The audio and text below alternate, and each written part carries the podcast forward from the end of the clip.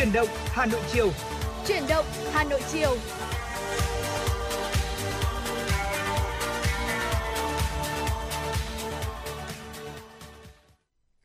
Kính chào quý vị và các bạn, nhạc hiệu quen thuộc của Truyền động Hà Nội chiều cũng đã vang lên và chúng ta lại cùng gặp lại nhau trong 120 phút trực tiếp của chương trình ngày hôm nay và đồng hành với quý thính giả trong chương trình ngày hôm nay là Thu Minh và Thu Thảo. Dạ vâng, Thu Minh xin được gửi lời chào tới quý vị thính giả của chương trình truyền động Hà Nội chiều. À, quý vị thân mến, trong chương trình ngày hôm nay thì bên cạnh những tin tức và các chuyên mục hấp dẫn thì âm nhạc cũng sẽ là những món quà mà chúng tôi muốn gửi tặng tới tất cả quý vị. Vậy nên hãy nhấc máy và gọi ngay về số hotline 024 3773 6688 để cùng với chúng tôi trao gửi yêu thương tới những người thân yêu hoặc là cung cấp phản ánh thông tin đời sống dân sinh và tin nóng cho chương trình quý vị nhé. Dạ vâng thưa quý vị và các bạn, trước khi chúng ta đến với những thông tin có trong chương trình ngày hôm nay, xin mời quý vị cùng đến với những giai điệu âm nhạc đầu tiên của chương trình. Bài hát đã lỡ yêu em nhiều được thể hiện bởi Just Tati.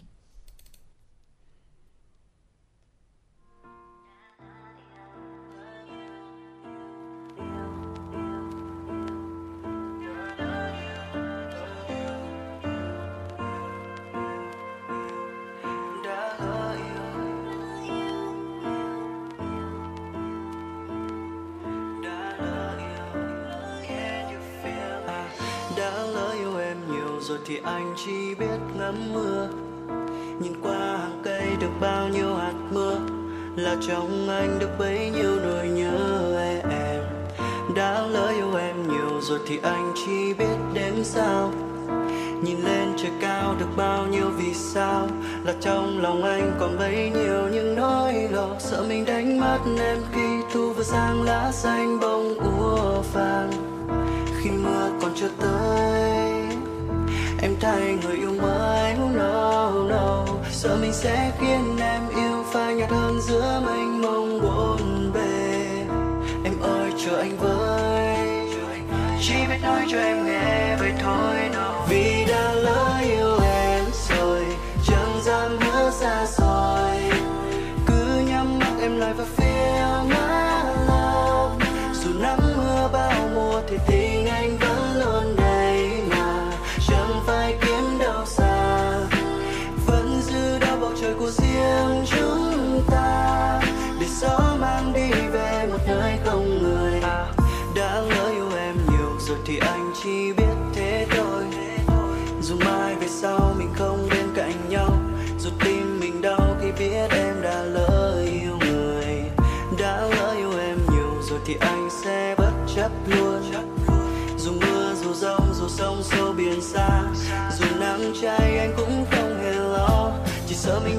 Mắt em khi thu vào sang lá xanh bông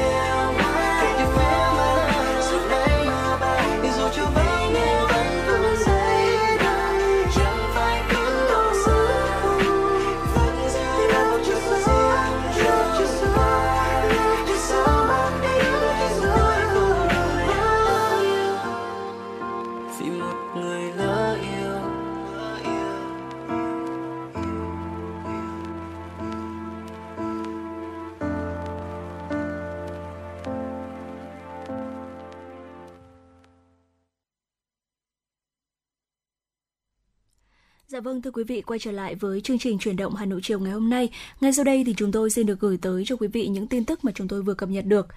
Thưa quý vị và các bạn, tại phiên khai mạc kỳ họp thứ hai Quốc hội khóa 15, khi trình bày báo cáo kết quả thực hiện kế hoạch phát triển kinh tế xã hội năm 2021, Thủ tướng nhấn mạnh, nhờ sự vào cuộc quyết liệt của cả hệ thống chính trị, sự nỗ lực quyết tâm cao và phối hợp chặt chẽ của các cấp các ngành, các địa phương, đặc biệt là các lực lượng tuyến đầu chống dịch như y tế, quân đội, công an, các lực lượng cơ sở và sự đoàn kết đồng tình ủng hộ, tham gia tích cực của các tầng lớp nhân dân, cộng đồng doanh nghiệp, công tác phòng chống dịch ngày càng chuyển biến tích cực hiệu quả hơn. Thủ tướng nhận định điều nổi bật là trong những thời điểm khó khăn, thử thách gay gắt nhất của dịch bệnh, tinh thần đại đoàn kết toàn dân tộc được phát huy mạnh mẽ, đã xuất hiện rất nhiều tấm gương, nghĩa cử cao đẹp, lay động lòng người. Thủ tướng khẳng định Đảng, Nhà nước ghi nhận đánh giá cao và trân trọng cảm ơn những nỗ lực, hỗ trợ, đóng góp hiệu quả, những nghĩa cử cao đẹp, tận tâm, tận lực hết mình của đồng bào, đồng chí chiến sĩ và cộng đồng doanh nghiệp, sự giúp đỡ quý báu của đồng bào ta ở nước ngoài và bạn bè quốc tế trong phòng chống dịch, đồng thời chia sẻ cảm thông sâu sắc với những tổn thất, mất mát về người, vật chất và tinh thần mà nhân dân ta phải gánh chịu do đại dịch COVID-19 gây ra.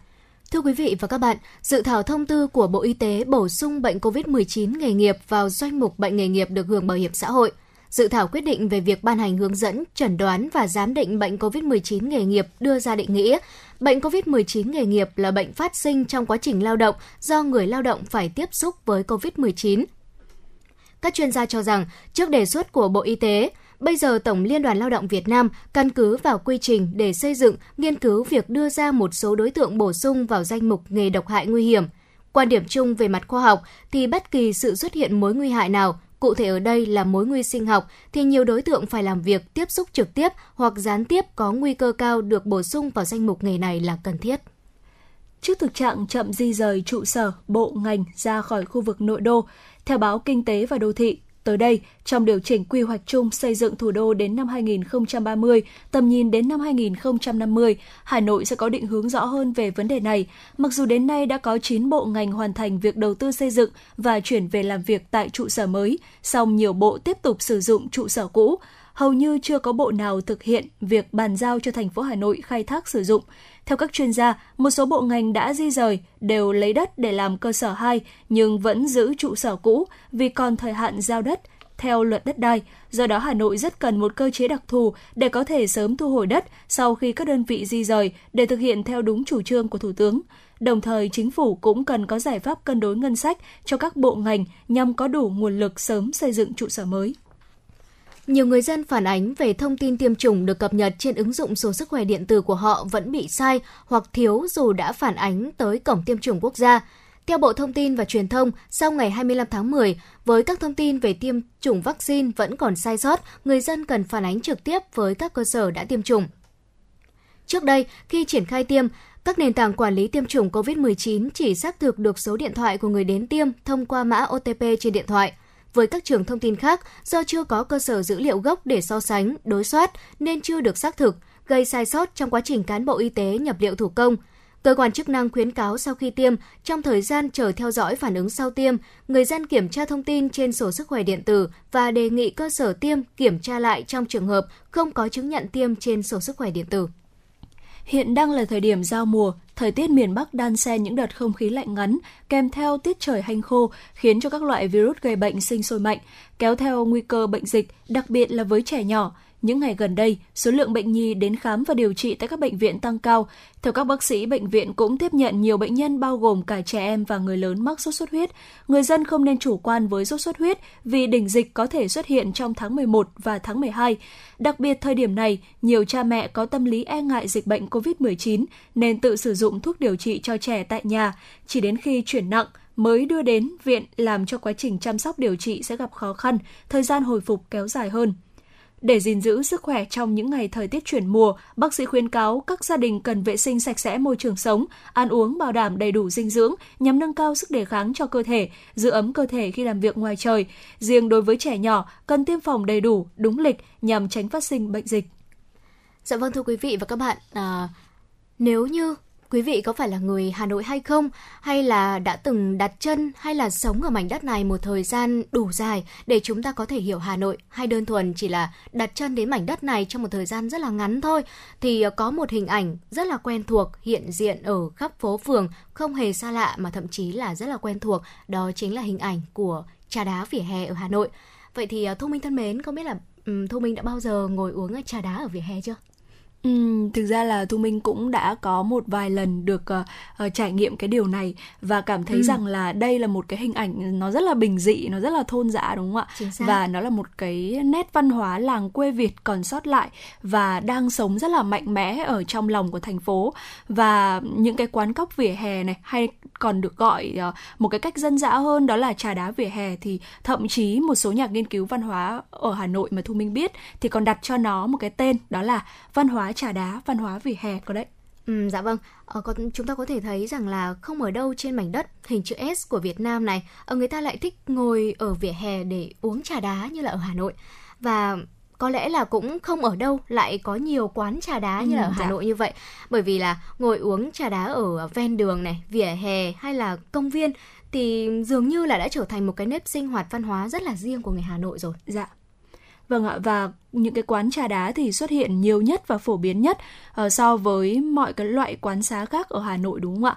Dù nó có là lề đường này hay là vỉa hè ừ. hoặc là tận những cái hang cùng ngõ hẻm thì những cái quán trà đá lúc nào cũng thu hút được rất là đông khách qua đường và cái chỗ ngồi cũng rất là đơn giản thôi ạ, chỉ cần vài ba cái ghế nhựa rồi thì uh, một chiếc bàn con con đựng vài ba cái kẹo cao su này dạ, hay vâng. là kẹo lạc vài quả xoài xanh thôi nữa hay là quả cóc đĩa táo và uh, có thêm một cái bình uh, quan trọng nhất là bình ủ trà và một bình đựng đá uh, thêm một uh, cái phích nước nóng này khay chén và một hộp thuốc lào. Đó thế là uh, đã thành uh, một cái uh, thức thức quà rất là quen thuộc đúng không ạ là dạ một cái vâng. nét văn hóa rất là quen thuộc đúng không ạ chính xác qua những điều mà thu minh vừa chia sẻ thì chúng ta có thể thấy rằng là trà đá ở vỉa hè thì không kén chọn hình thức một chút nào cả và kể cả không gian của quán trà cũng chỉ cần như thu minh vừa nói đó là dạ. ở phích nước này bình trà một vài chiếc ghế hay là cũng chẳng cần quá là cầu kỳ trong cách pha chế giống như là ở các cái quán cà phê mà ừ, dạ. cũng không kén chọn luôn cả khách uống tất cả mọi người ai bất kỳ lứa tuổi nào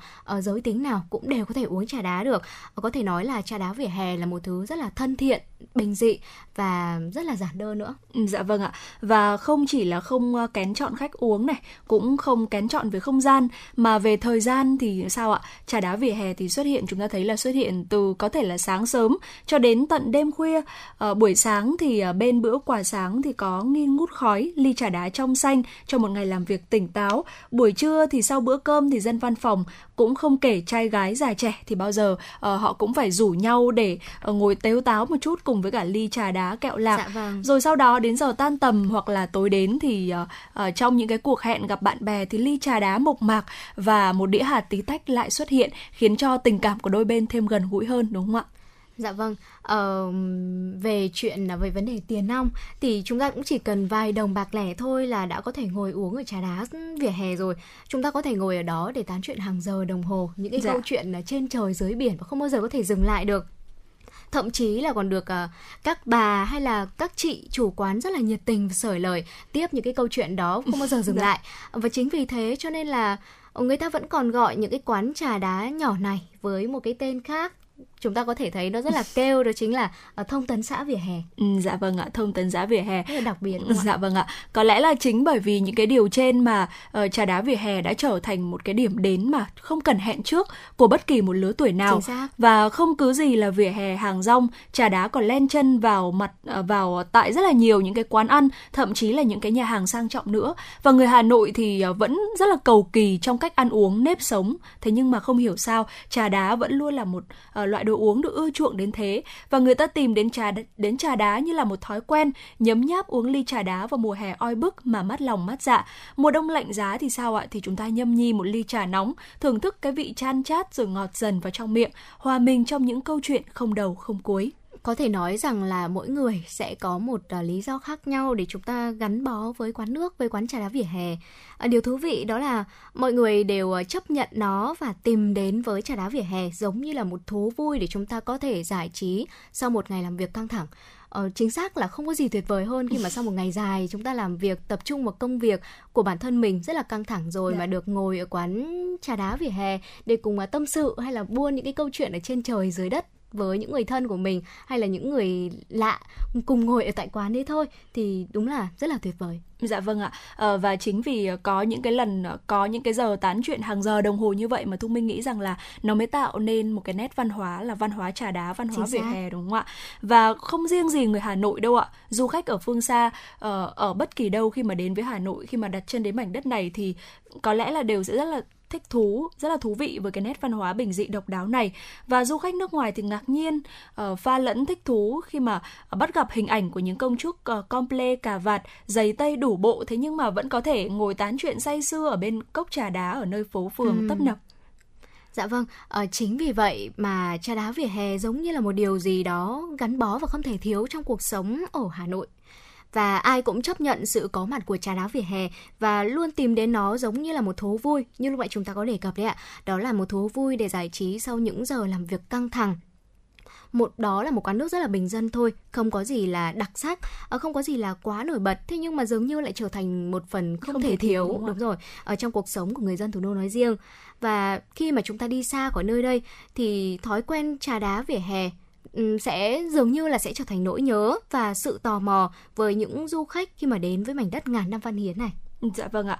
Và khi mà chúng ta nhắc tới cái nét văn hóa này, uh, Hà Nội trà đá vỉa hè thì tôi lại nhớ tới ờ, một ca khúc của ca sĩ Đinh Mạnh Ninh có tên là Hà Nội trà đá vỉa hè và đến đây thì có thể thấy là Hà Nội ở mọi ngóc ngách mọi khía cạnh của cuộc sống và con người nơi đây thì cũng là một cái nguồn cảm hứng rất là lớn cho những ca nhạc sĩ cho những người nghệ sĩ họ sáng tạo ra những tác phẩm của mình đúng không ạ dạ vâng, và bài hát Hà Nội trà đá vỉa hè cũng là một trong những cái nguồn cảm hứng như vậy đến từ à, giọng ca của ca sĩ Đinh Mạnh Ninh. Và sau đây xin mời quý vị chúng ta sẽ cùng đến với à, một không gian Hà Nội trà đá vỉa hè, một không gian à, được tái hiện thông qua âm nhạc, thông qua giọng hát của ca sĩ Đinh Mạnh Ninh.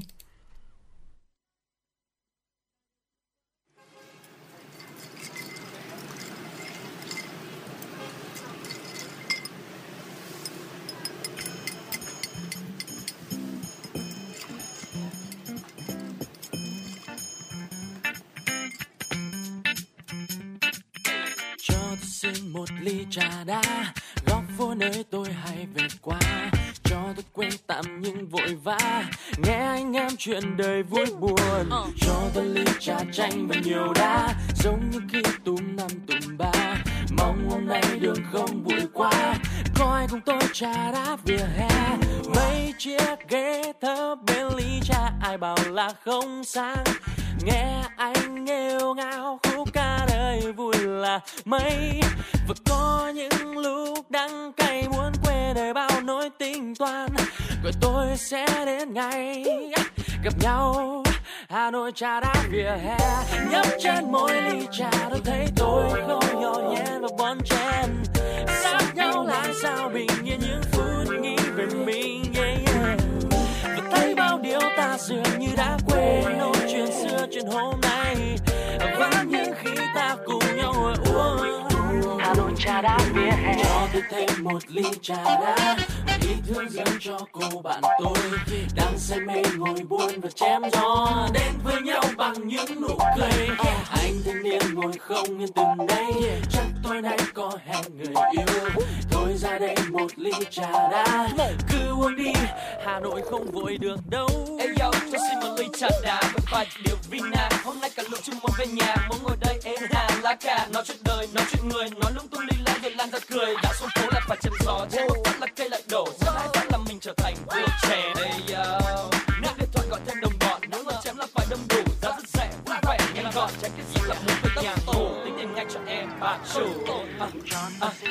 ly trà đá giống như khi túm năm túm ba. Mong hôm nay đường không bụi quá có ai cùng tôi trà đá vỉa hè? Mấy chiếc ghế thấp bên ly trà ai bảo là không sang nghe anh nghêu ngao khúc ca đời vui là mấy. Có những lúc đắng cay muốn quên đầy bao nỗi tình quan rồi tôi sẽ đến ngày gặp nhau Hà Nội trà đá vỉa hè. Nhấp trên mỗi ly trà tôi thấy tôi không nhỏ nhẹ là bon chen. Sát nhau lại sao bình yên những phút nghĩ về mình và thấy bao điều ta dường như đã quên ôn chuyện xưa chuyện hôm nay. Vẫn như khi ta cùng nhau ngồi uống. Hà Nội trà đá vỉa hè. Nhấp trên mỗi ly trà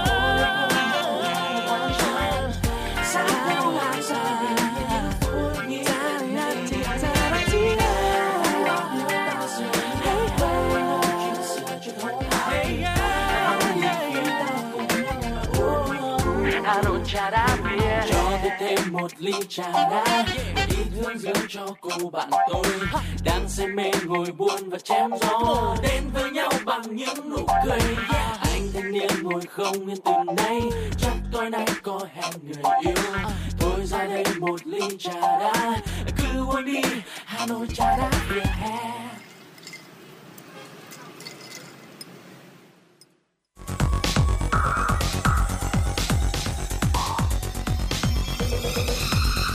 Và các bạn đang theo dõi kênh FM 96 MHz của đài phát thanh truyền hình Hà Nội. Hãy giữ sóng và tương tác với chúng tôi theo số điện thoại 024 3773 6688. FM 96 đồng hành trên, trên mọi nẻo đường. đường. Dạ vâng thưa quý vị và các bạn quay trở lại với chương trình truyền động Hà Nội chiều ngày hôm nay. Nếu như quý vị ờ, có yêu cầu âm nhạc, món quà âm nhạc muốn gửi tới ờ, quý vị thính giả của chương trình truyền động Hà Nội chiều thì có thể gọi tới số hotline của chương trình là 024 3773 6688 quý vị nhé, hoặc là trực tiếp thông qua fanpage truyền động Hà Nội FM 96 MHz. Còn ngay sau đây thì ờ, Thu Minh và Thu Thảo sẽ tiếp tục gửi tới cho quý vị một số những tin tức đáng chú ý mà chúng tôi mới cập nhật. Trung tâm Kiểm soát Bệnh tật thành phố Hà Nội vừa có thông báo khẩn tìm người liên quan đến ca bệnh COVID-19 mới phát hiện trên địa bàn. Liên quan đến trường hợp bệnh nhân dương tính được phát hiện tại Hà Nội chiều ngày hôm qua là người Hà Giang đi từ Bình Dương về Hà Nội bằng xe khách của nhà xe Vân Tuyến. Trung tâm Kiểm soát Bệnh tật thành phố Hà Nội thông báo tìm người đi xe của nhà xe Vân Tuyến khởi hành từ Bình Dương đến khu vực bến xe Mỹ Đình, Hà Nội khoảng 3 giờ 30 phút cùng ngày.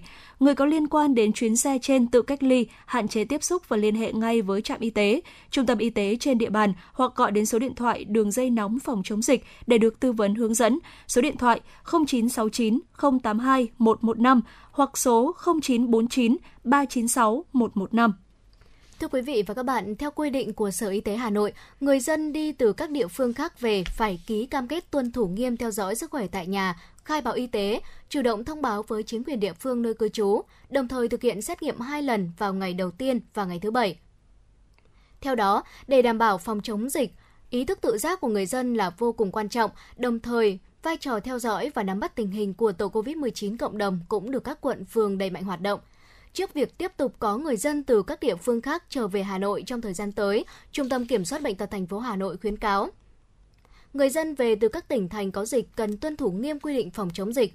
Trường hợp có dấu hiệu bất thường về sức khỏe như ho, sốt, khó thở, đau rát họng, mất vị giác, cần thông báo ngay cho cơ quan y tế để theo dõi và triển khai quy trình xử lý dịch bệnh theo đúng quy định.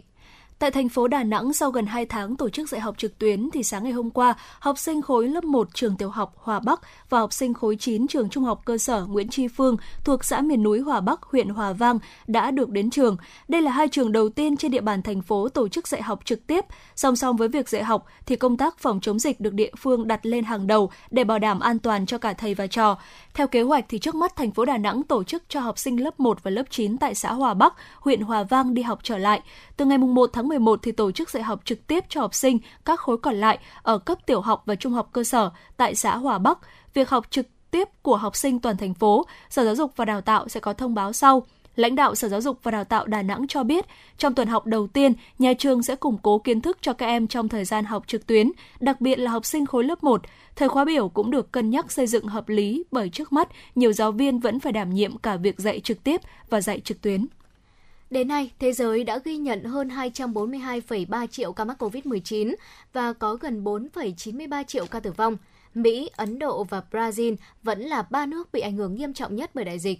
Trong khi đó, Bộ Y tế Israel hôm qua đã xác nhận nước này ghi nhận ca nhiễm đầu tiên nhiễm biến thể phụ của chủng Delta, đó là AY4.2. Ca nhiễm này là một bé trai 11 tuổi, được phát hiện khi tiến hành xét nghiệm COVID-19 tại sân bay quốc tế Ben Gurion, ngoại ô Tel Aviv. Cậu bé vừa về từ Moldova. Hiện Bộ Y tế Israel đang tiến hành điều tra dịch tễ học và theo dõi tất cả các biến thể của SARS-CoV-2 đã xuất hiện tại nước này, cũng như cẩn trọng khống chế sự lây lan của các biến thể. Biến thể phụ AY 4.2 của chủng Delta trước đó đã xuất hiện tại một số nước châu Âu. Chính phủ Anh cho biết đang theo dõi sự gia tăng của biến thể phụ trong số ca nhiễm mới COVID-19 và sẵn sàng hành động nếu cần thiết. Mưa lớn trong nhiều ngày đã gây ra các vụ sạt lở đất nghiêm trọng tại phía Bắc Ấn Độ, làm nhiều người thiệt mạng và mất tích. Chính quyền bang Uttarakhand cho biết 34 người đã thiệt mạng trong vụ lở đất vào ngày 19 tháng 10 vừa qua. Cơ quan khí tượng Ấn Độ đã liên tục cảnh báo về nguy cơ xảy ra nhiều vụ sạt lở đất khác, đồng thời dự báo bang Uttarakhand sẽ phải trải qua đợt mưa lớn trong hai ngày tới. Chuyên gia khí tượng cho hay lượng mưa đo được tại nhiều khu vực lên tới 400 mm mm trong ngày 18 tháng 10 vừa qua. Trước tình hình trên, thì chính quyền bang đã yêu cầu đóng cửa trường học, cấm các hoạt động tôn giáo và du lịch. Giới chuyên gia cho rằng, ngoài tình trạng ấm lên toàn cầu khiến băng tan nhiều hơn, việc xây dựng hồ thủy điện và nạn phá rừng cũng là nguyên nhân dẫn đến các vụ sạt lở đất. Thưa quý vị, cơn sốt về bộ phim Hàn Quốc Squid Game dường như vẫn chưa có dấu hiệu hạ nhiệt.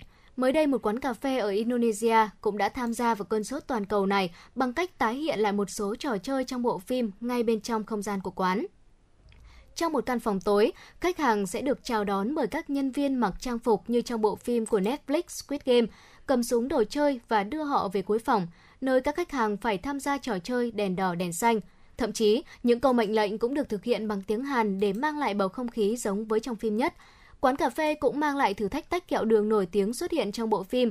Nhờ bộ phim đình đám Squid Game, quán cà phê vốn bị ảnh hưởng nặng nề bởi đại dịch COVID-19 này đã nhanh chóng được hồi sinh và có được doanh thu tốt. Dạ vâng, thưa quý vị, ờ, nhiều người lo lắng việc tiêm vaccine COVID-19 mũi 2 sẽ gặp những phản ứng phụ mạnh hơn là mũi 1. Ờ, dinh dưỡng, vậy thì dinh dưỡng trước và sau khi tiêm vaccine mũi 2 thì có gì khác biệt so với ờ, mũi 1 hay không? Dưới đây, sau đây thì chúng tôi xin được chuyển tới quý vị lời khuyên của Phó Giáo sư Tiến sĩ Nguyễn Xuân Ninh, là nguyên trưởng khoa vi chất dinh dưỡng Viện Dinh dưỡng Quốc gia, Phó Viện trưởng Viện Y học ứng dụng Việt Nam. Dạ vâng thưa quý vị, uh, có nhiều người tiêm vaccine COVID mũi 2 sẽ gặp phải phản ứng mạnh hơn khi mà tiêm vaccine mũi 1 do là cơ thể đã có kháng thể trước từ đó và những phản ứng này chủ yếu sẽ là đau mỏi người hoặc là có thể xuất hiện sốt cao. Thế nhưng mà quý vị sẽ không cần phải quá lo lắng khi mà chúng ta gặp những phản ứng này.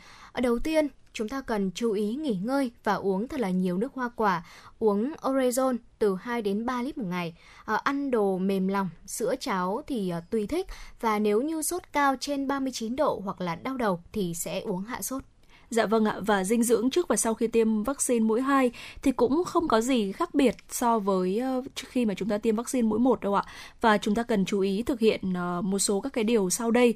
Đầu tiên đấy chính là uh, không cần phải chuẩn bị thực phẩm quá là cầu kỳ. Và quý vị thính giả chúng ta vẫn ăn uống như ngày thường. Thế nhưng mà chúng ta chỉ cần lưu ý thêm một số cái điểm sau.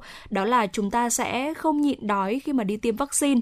Và khi đói bởi vì khi đói mà cộng thêm việc lo lắng ấy ạ thì có thể sẽ khiến cho chúng ta cảm thấy là cồn cào buồn nôn và nhịp tim của chúng ta sẽ tăng lên. Chính vì vậy trước khi tiêm thì chúng ta sẽ nên ăn nhẹ một chút. Ví dụ như là chúng ta có thể ăn hoa quả hoặc là bánh ngọt. Ngoài ra thì à, cũng lưu ý là không để khát nước hoặc là khô miệng trước khi mà chúng ta tiêm vaccine, nên mang theo, nên mang theo một chai nước từ tầm à, 500 đến 700 ml và có thể là, đó có thể là nước hoa quả pha loãng này, hoặc là uống ít một trong ờ, khi mà chúng ta chờ đợi tiêm hoặc là trong 30 phút chờ khi theo dõi. Tiếp theo đó là chúng ta cần lưu ý là không nên uống đồ uống có chất kích thích, ví dụ như là rượu bia, ờ, trà đặc hay là cà phê trước và sau khi tiêm, bởi vì là các đồ uống này thì có thể tác động tới thần kinh, làm tăng nhịp tim, huyết áp và đồng thời sẽ tăng cả cái mức độ căng thẳng và có thể làm giảm đáp ứng miễn dịch của vaccine nữa đấy ạ. Còn sau khi tiêm vaccine mũi 2 thì sao ạ? À, nếu như mà sau khi tiêm mà chúng ta không gặp các cái dấu hiệu bất thường thì à, quý vị vẫn duy trì cái chế độ ăn uống như hàng ngày. Còn đối với những ai mà có dấu hiệu như là chúng ta bị đau đầu này, hoặc là chúng ta bị đau cơ bắp, bị sốt, bị mệt mỏi sau tiêm thì uh, có thể có phản ứng sốt thì đây ừ, là những cái phản ứng rất là thường gặp của hệ miễn dịch sau khi mà được tiêm vaccine và khi bị sốt sau tiêm vaccine COVID-19 thì cơ thể của chúng ta rất là dễ mất nước. Do đó cái việc bù nước là một điều tối quan trọng và chúng ta cần chú ý là hãy uống thêm nhiều nước này, uống từ 2 đến 3 lít một ngày. À, bình thường thì chúng ta vẫn uống ở cái khoảng từ 1 đến 2 lít đúng không ạ? Và gồm có thể bổ sung thêm các cái loại nước ví dụ như là nước orezon này, nước hoa quả hay là nước canh vân vân và chúng ta không cần phải uống hết một lúc mà chúng ta sẽ uống một cái lượng nước đều trong ngày. Dạ vâng, tiếp theo đó là nếu như mà quý vị có sốt cao từ 39 độ hoặc là đau đầu thì ờ, nên là uống hạ sốt và ăn các món nhiều nước và dễ tiêu ví dụ như là ở cháo, súp, mì hay là phở và hoa quả chín sẽ rất là tốt cho việc mà chúng ta bù nước và hạ sốt. Ở quý vị cũng có thể sử dụng các cái loại ví dụ như là nước gừng, nước xả, chanh tỏi ở do là tinh dầu của những loại này thì có tính kháng khuẩn và để xúc họng hoặc là sông mũi họng vài lần trong ngày. Thế nhưng mà quý vị lưu ý nhé, chúng cũng chỉ có tác dụng là hỗ trợ thôi Dạ vâng ạ. Ngoài ra thì quý vị có thể uh, dùng thêm một số những cái loại thuốc bổ. Thế nhưng mà chúng ta cần phải đặc biệt lưu ý đấy là hãy dùng đúng liều hướng dẫn và không phải là uống càng nhiều càng tốt. Có một số những cái loại thuốc bổ ví dụ như là viên đa vitamin này, vitamin C, viên khoáng chất canxi, vitamin D, kẽm magie và hoặc là viên omega giúp tăng cường miễn dịch và chuyển hóa thế nhưng mà chúng ta cần phải đặc biệt lưu ý là hãy dùng đúng liều theo hướng dẫn quý vị nhé Ờ, một chế độ ăn ờ, cân đối và đủ các chất dinh dưỡng ví dụ như là chất đạm này, chất béo, bột đường vitamin và chất khoáng sẽ là một cơ sở quan trọng cho một cơ thể, một hệ miễn dịch thật là khỏe mạnh. Ờ, không có một loại thức ăn hay là một loại thực phẩm nào có thể thay thế được. Và bên cạnh đó thì quý vị cũng ờ, bên cạnh chế độ dinh dưỡng thì quý vị cũng nên lưu ý là tập các bài tập thể dục nhẹ nhàng khoảng 30 phút một ngày ờ, để giúp cho hỗ trợ tuần hoàn máu trong cơ thể và giúp giảm các tác dụng phụ của vaccine. Chúng ta kiêng các loại hoạt động mạnh ít nhất trong 3 ngày đầu sau tiêm vaccine quý vị nhé. Dạ vâng ạ. Và Phó Giáo sư Tiến sĩ Nguyễn Xuân Ninh thì à, khẳng định, nhấn mạnh lại một lần nữa đó là vaccine tốt nhất thì là vaccine được tiêm sớm nhất có thể. Ngoài ra thì ờ, như ờ, chương trình truyền động Hà Nội cũng đã chia sẻ rất là nhiều lần đúng không ạ? Đó là cái việc tiêm vaccine thì sẽ không thể bảo vệ được chúng ta 100% khỏi ờ, dịch Covid-19 cho nên là kể cả khi mà chúng ta đã tiêm đủ hai mũi rồi thì cũng cần phải kết hợp với các cái biện pháp 5K mà Bộ Y tế khuyến nghị để bảo vệ sức khỏe của chúng ta một cách toàn diện nhất quý vị nhé. Và sau khi tiêm thì quý vị cũng lên nên lưu ý đó là chúng ta cũng nên vận động, tập thể dục nhẹ nhàng, không nên tập nặng để uh, bởi vì nếu mà chúng ta tập nặng sau khi tiêm thì có thể làm cơ thể mệt mỏi thêm. Và đó là một vài những cái lưu ý, một vài những cái gợi ý của chúng tôi uh, về chế độ dinh dưỡng cho cơ thể, một cái phần rất là quan trọng uh, sau khi mà chúng ta tiêm vaccine COVID-19 mũi 2 để quý vị có thể lưu ý trong buổi chiều ngày hôm nay. Dạ vâng thưa quý vị, trước khi chúng ta đến với những thông tin và những vấn đề chia sẻ tiếp theo, xin mời quý vị cùng thư giãn một chút về những giai điệu âm nhạc của chương trình.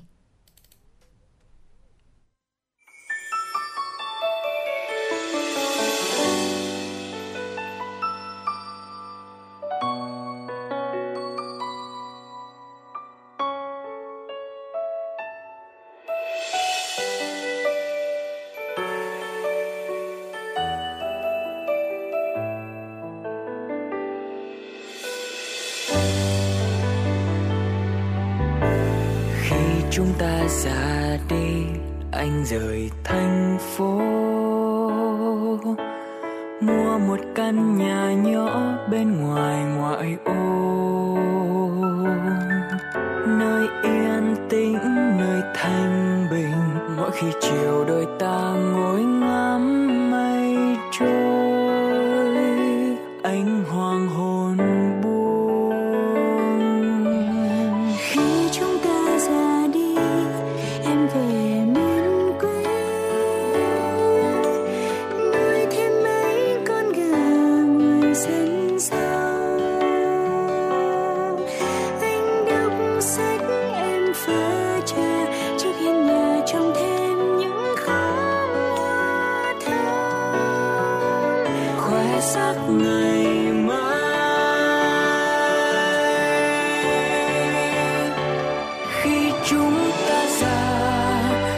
Joe.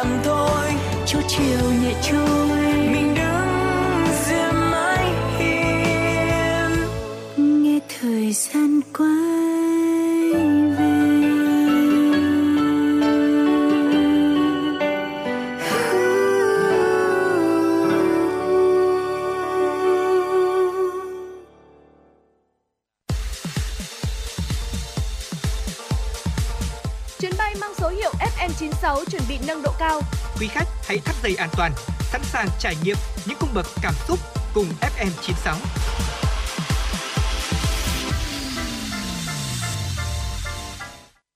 Dạ vâng thưa quý vị và các bạn, quay trở lại với chuyển động Hà Nội chiều, chúng tôi sẽ tiếp tục gửi đến quý vị những thông tin mà phóng viên chương trình vừa cập nhật. Thưa quý vị và các bạn, chính phủ đang tập trung đẩy mạnh chương trình phổ cập vaccine để đảm bảo tiêu chí miễn dịch cộng đồng, dự kiến muộn nhất đến quý 2 năm 2022. Chương trình này sẽ hoàn thành, giúp quá trình phục hồi kinh tế nói chung, thị trường bất động sản nói riêng sớm trở lại, trong đó bất động sản du lịch nghỉ dưỡng là phân khúc được dự báo sẽ dẫn đầu tăng trưởng. Các chuyên gia và cộng đồng doanh nghiệp đều đánh giá việc sử dụng hộ chiếu vaccine sẽ giúp hoạt động giao thương, dịch vụ du lịch, lưu trú quay lại trạng thái bình thường mới, mang đến cơ hội lớn để ngành du lịch tăng trưởng. Phân khúc bất động sản du lịch nghỉ dưỡng sẽ hồi phục sau một thời gian dài đóng băng. Được biết đến thời điểm hiện tại, có một số tỉnh, thành phố và Bộ Văn hóa Thể thao và Du lịch đã thống nhất được thời điểm đón khách du lịch vào cuối tháng 11 năm nay. Dự kiến tỉnh Kiên Giang sẽ thực hiện đầu tiên, sau đó mở rộng ra là Hạ Long, tỉnh Quảng Ninh, Hội An, tỉnh Quảng Nam, Nha Trang, tỉnh Khánh Hòa và Đà Lạt, tỉnh Lâm Đồng. Thưa quý vị, Sở Thông tin và Truyền thông Hà Nội cho biết trong hai ngày là ngày 19 và ngày 20 tháng 10 đã tổ chức 3 đoàn kiểm tra việc thực hiện tạo và quét mã QR code tại 183 điểm là cơ quan công sở, các địa điểm công cộng, siêu thị, cửa hàng kinh doanh trên địa bàn 6 quận huyện, bao gồm Đống Đa, Ba Đình, Long Biên, Mê Linh, Thanh Oai và Thường Tín. Kết quả kiểm tra cho thấy còn một số ít cơ sở kinh doanh chưa thực hiện nghiêm việc quét mã QR của người đến.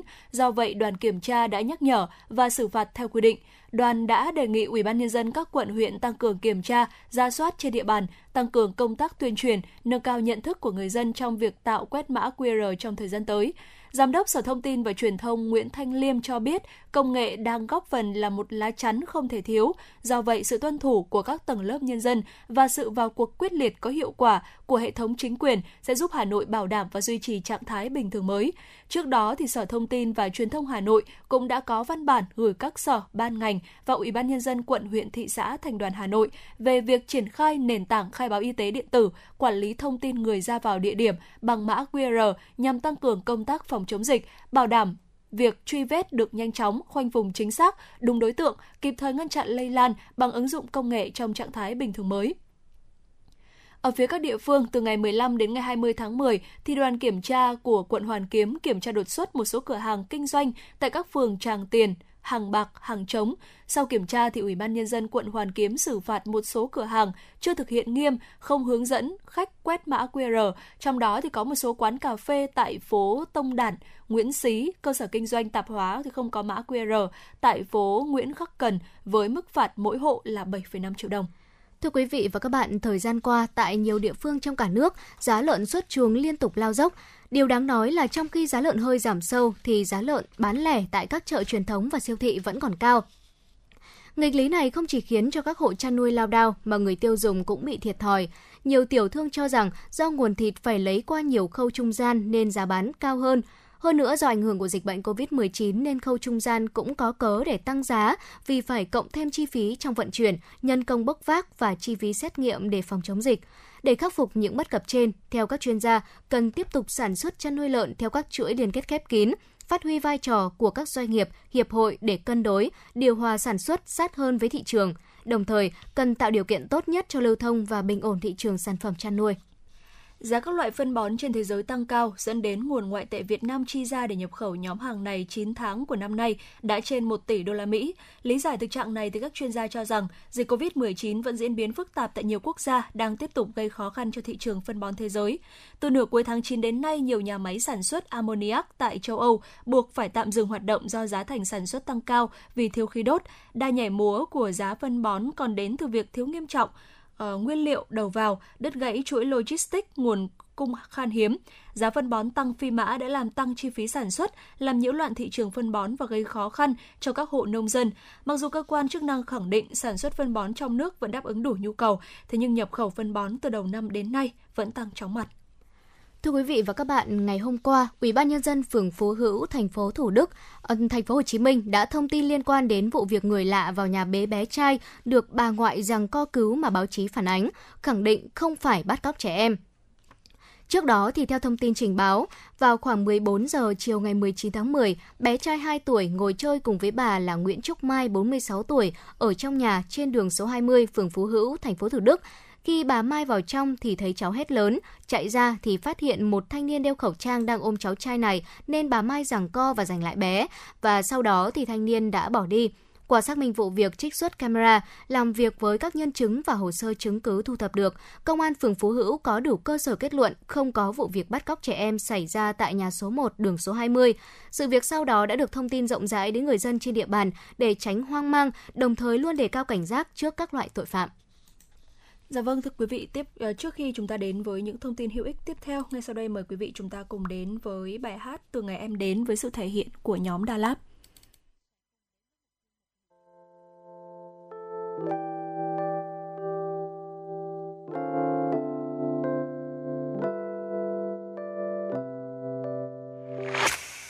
một ngày vẫn thế vẫn vẫn lệ thế ngày xong đêm vẫn trôi qua đủ hai tư giờ, chẳng có chi để mong chờ. Từ ngày em đến thấy thấy đêm đen tàn nhanh hơn sớm mai khe khàng em su nghe để ta như mơ.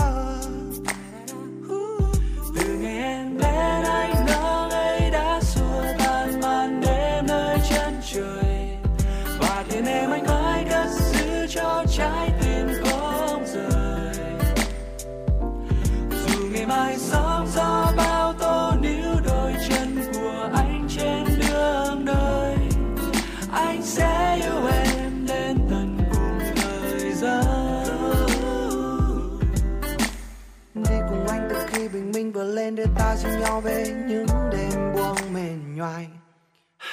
Và anh chẳng mong gì hơn để cho bình yên ngủ quên mỗi sớm bên em ngoài kia chẳng như là mơ để anh nhiều khi chân như trái thơ sơ. Hai chỉ mong về nhà. Mình em anh mong chờ. Để mà vơi đi bao nhung nhớ.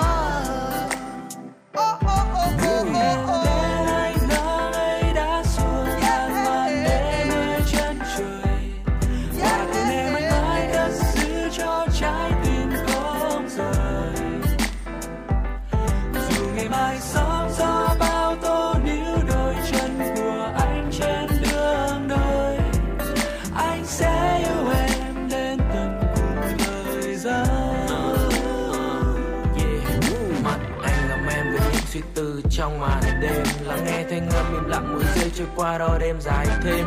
Em thì đang ngồi yên, biết đâu đang mơ giấc mơ thần tiên. Về nơi chỉ có chúng ta, đâu đó không có âu lo muộn phiền. Và anh đến từng hơi thở em được bàn tay lên vén tóc. Nhìn thật kỹ khuôn mặt nhiều lần em vào vai anh bật khóc.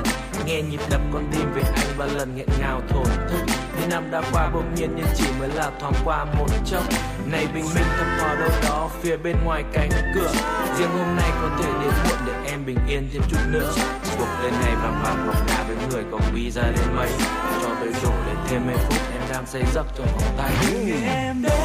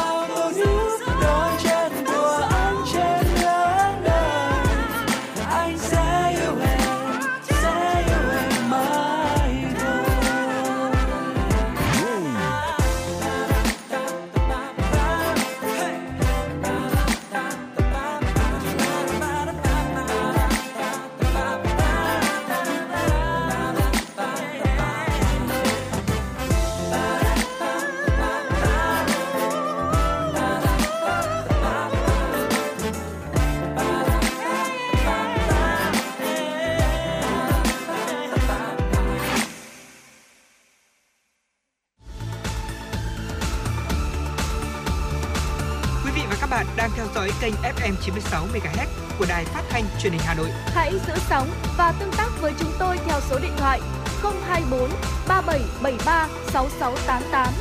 FM 96 đồng hành trên mọi nẻo đường.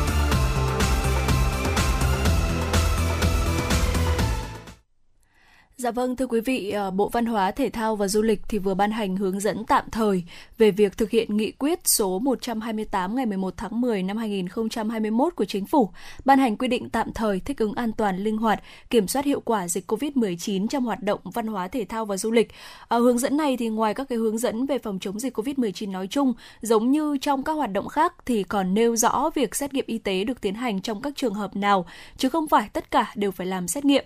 Theo đó thì chỉ xét nghiệm các trường hợp có một trong các biểu hiện triệu chứng như là sốt, ho, mệt mỏi, đau rát họng, khó thở, xét nghiệm tầm soát ngẫu nhiên, định kỳ do cơ quan y tế thực hiện. Đối với tất cả các cấp độ dịch thì chỉ yêu cầu xét nghiệm trong một ờ, một trong các cái trường hợp uh, như là có nghi ngờ hoặc là có chỉ định điều tra dịch tễ đến từ địa bàn có cấp độ dịch cấp 3, đến từ địa bàn được đánh giá là có cấp độ dịch cấp 4 hoặc là cách ly y tế vùng phong tỏa. Không áp dụng xét nghiệm đối với khách là người dân cư trú trong địa bàn. Đối với người đã tiêm đủ liều vaccine và người đã khỏi bệnh thì chỉ xét nghiệm một trong các trường hợp, đó là khi có yêu cầu điều tra dịch tễ đến từ địa bàn được đánh giá có cấp độ dịch cấp 4 hoặc cách ly y tế vùng phong tỏa. Ngoài ra thì hướng dẫn cũng cụ thể về mức độ được tham gia các hoạt động du lịch của các doanh nghiệp lữ hành cơ sở lưu trú. Cụ thể đối với các cơ sở kinh doanh du lịch ở địa bàn có dịch cấp độ 1, 2 thì hoạt động du lịch được tổ chức phục vụ 100% công suất. Đối với địa bàn có dịch ở cấp độ 3 thì chỉ tổ chức hoạt động tham quan tại khu điểm du lịch, sự kiện tập trung trong nhà và các chương trình du lịch theo nhóm dưới 25 người. Cơ sở lưu trú du lịch, dịch vụ ăn uống trong cơ sở kinh doanh du lịch được hoạt động không quá 50% công suất tại cùng một thời điểm. Phương tiện đưa đón khách không sử dụng quá 50% số ghế. Các dịch vụ có nguy cơ lây nhiễm cao như là vũ trường, karaoke, massage hay là quán bar thì thực hiện theo quy định của Ủy ban nhân dân tỉnh, thành phố trực thuộc trung ương. Còn các cơ sở lưu trú du lịch tiếp nhận khách cách ly theo yêu cầu của cơ quan có thẩm quyền thì phải thực hiện đầy đủ các yêu cầu phòng chống dịch của cơ quan y tế địa phương. Các cơ sở lưu trú du lịch đang phục vụ khách có công suất trên 50% thì không đón khách mới. Đối với địa bàn có du lịch ờ, có dịch cấp độ 4 thì dừng hoạt động tham quan tại khu điểm du lịch, dừng tổ chức sự kiện tập trung trong nhà trên 20 người, dừng các cái chương trình du lịch trong ờ, địa bàn đi và đến địa bàn này. Cơ sở lưu trú du lịch, dịch vụ ăn uống trong cơ sở kinh doanh du lịch được hoạt động không quá 30% công suất tại cùng một thời điểm. Phương tiện đưa đón khách thì không sử dụng quá 50% số ghế. Các dịch vụ có nguy cơ lây nhiễm cao như là vũ trường, karaoke, massage, quán bar, internet, làm đẹp và dịch vụ khác thì thực hiện theo quy định của Ủy ban nhân dân tỉnh thành phố trực thuộc trung ương. Các cơ sở lưu trú du lịch thì tiếp nhận khách ờ, cách ly theo yêu cầu của cơ quan có thẩm quyền, phải thực hiện đầy đủ các yêu cầu phòng chống dịch của cơ quan y tế địa phương. Các cơ sở lưu trú du lịch đang phục vụ khách có công suất trên 30% thì không đón khách mới và cơ sở ờ, kinh doanh du lịch thì cũng phải đăng ký và tự đánh giá an toàn COVID-19 hàng ngày tại địa chỉ uh, https 2 gạch chéo gạch chéo safe tourism com vn để kết nối với hệ thống an toàn COVID quốc gia. Dạ vâng thưa quý vị, chúng ta có thể thấy rằng là ở những nơi có dịch ở cấp độ 1 và cấp độ 2 thì đã được hoạt động du lịch và tổ chức phục vụ ờ, 100% công suất. Đối với những địa bàn có dịch ở cấp độ 3 thì ờ, chỉ tổ chức hoạt động tham quan tại khu điểm du lịch và sự kiện tập trung trong nhà. Ở các chương trình du lịch theo nhóm thì phải dưới 25 người. Chính vì thế mà nếu như quý vị có dự định là chúng ta sẽ đi du lịch thì ờ, cũng nên tuân thủ nghiêm nguyên tắc 5K của Bộ Y tế quý vị nhé. Trong những phút cuối của truyền động Hà Nội chiều ngày hôm nay thì à, Thu Minh, Thu Thảo sẽ cùng với quý vị thính giả đi du lịch ở một à, vòng Việt Nam dạ. để chúng ta có thể à, tìm hiểu về những nơi nhất ở Việt Nam. Nhất ở đây là gì ạ? Ờ, chúng ta có thể kể đến là nơi nào nóng nhất Việt Nam, nơi nào lạnh nhất hay là cao nhất, thấp nhất đó. Dạ vâng ạ và đầu tiên thì có lẽ chúng ta sẽ bắt đầu với một ở nơi nóng nhất đi ạ. Đó chính dạ là vâng. theo tờ Washington Post uh, thì huyện Hương Khê ở tỉnh Hà Tĩnh đã từng chạm mốc nhiệt độ là 110 độ F tương đương với khoảng à, 43,4 độ C vào năm 2019 và vỡ kỷ lục nhiệt độ cao nhất từ trước đến nay của nước ta. Và đây thì à, cũng được coi là nơi nóng nhất Việt Nam. À, giới thiệu với quý vị Hương Khê là một huyện miền núi nằm ở phía tây nam ở tỉnh Hà Tĩnh, Việt Nam.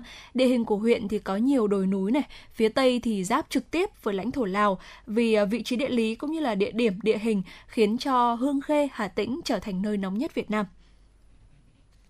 Thưa quý vị và các bạn, vậy ờ, nơi lạnh nhất Việt Nam là đâu? À, nếu như mà mỗi khi mà nhắc đến nơi lạnh nhất thì có thể là quý vị sẽ nghĩ ngay đến uh, Lào Cai hay là Sapa đúng không ạ? Thế nhưng mà không phải ạ. Vị trí nơi lạnh nhất của Việt Nam này thuộc về Mẫu Sơn của Lạng Sơn, à, mặc dù dạ. đây không phải là nóc nhà của Việt Nam. Ừ. Ờ, giới thiệu với quý vị, Mẫu Sơn là vùng núi cao nằm ở phía đông bắc của tỉnh à, Lạng Sơn, giáp với biên giới Việt Trung. À, bởi tại sao mà nơi này lại là nơi lạnh nhất của Việt Nam? Bởi vì là do cấu tạo địa hình có nhiều dãy núi hình cánh cung mở ra ở phía bắc và trụm đầu về phía Tam Đảo. Núi Mẫu Sơn là cửa ngõ đón gió mùa ở nước ta. À, gió thổi trên đỉnh núi có thể đạt từ cấp 5 đến cấp 6 và gió giật lên đến cấp 10 đấy ạ. Có nghĩa là tương đương với cấp gió áp thấp nhiệt đới và bão cho nên là thời tiết ở đây sẽ rất là khắc nghiệt. Dạ vâng Trong ạ. đợt không khí lạnh mạnh nhất thì ờ, nhiệt độ đo được ở trên đỉnh Mẫu Sơn là âm 2 độ C, xuất hiện hiện tượng băng giá trong khi những cái nơi mà chúng ta nghĩ rằng là lạnh nhất ở Việt Nam đấy ạ. Ví dụ như là Sapa ở Lào Cai, Tam Đảo ở Vĩnh Phúc thì nền nhiệt vẫn ở mức là ở trên 3 độ C và không hề có hiện tượng đóng băng. Dạ vâng ạ. À, vậy thì à, đến với nơi nóng nhất và nơi lạnh nhất của Việt Nam này thì à, chúng ta thì à, những du khách có thể ghé thăm những địa điểm nào? À, ở Hương Khê Hà Tĩnh thì du khách ừ, có thể ghé những cái di tích lịch sử à, danh lam thắng cảnh như là à, di tích à, Rộc Cồn này hay là đền Đức Đại Vương Ngàn Trụ hay là đền Trạng vân vân. Còn khi mà chúng ta đến với Mẫu Sơn à, Mẫu Sơn Lạng Sơn thì à, quý vị có thể đến thăm uh, những địa điểm du lịch văn hóa tâm linh khác, ví dụ như là linh địa cổ hay là núi Phật Chỉ quý vị nhé. Dạ vâng. Vậy thì ờ, còn ờ, hòn đảo lớn nhất Việt Nam là nơi nào ạ? Xin mời Thu Minh. Ừ. Uh, câu trả lời cho câu hỏi này uh, Thu Minh đoán đó là đảo Phú Quốc đúng không ạ? Chính xác. Uh, câu trả lời chính xác của Thu Minh đó chính là đảo Phú Quốc. Đây là một hòn đảo với đường bờ biển rất là đẹp, nước trong vắt cùng với cát trắng tinh thu hút hàng ngàn du khách ừ, du lịch đến đây mỗi ngày. Với diện tích là khoảng 589 km vuông thì đảo Phú Quốc hiện nay có hai thị trấn lớn đó chính là Dương Đông và An Thới cùng với 8 thị xã nhỏ nằm rải rác ở khắp hòn đảo. Đảo Phú Quốc thì thuộc tỉnh Kiên Giang, ở đây thì sẽ có những bãi biển đẹp làm say đóng lòng người, ví dụ như là bãi dài này, bãi sao, bãi kem cùng với các điểm du lịch văn hóa tâm linh khác, ví dụ như là những ngôi chùa có tuổi đời hàng trăm năm, ví dụ như là chùa Sùng Hưng, Sùng Đức hay là Sư Muôn. Hòn đảo này còn trở thành địa điểm thu hút khách du lịch ở trong và ngoài nước. Ở chính vì vẻ đẹp và tiềm năng phát triển ở đây mà nơi đây đã trở thành một trung tâm xây dựng các khu nghỉ dưỡng du lịch hay là khu vui chơi giải trí bậc nhất.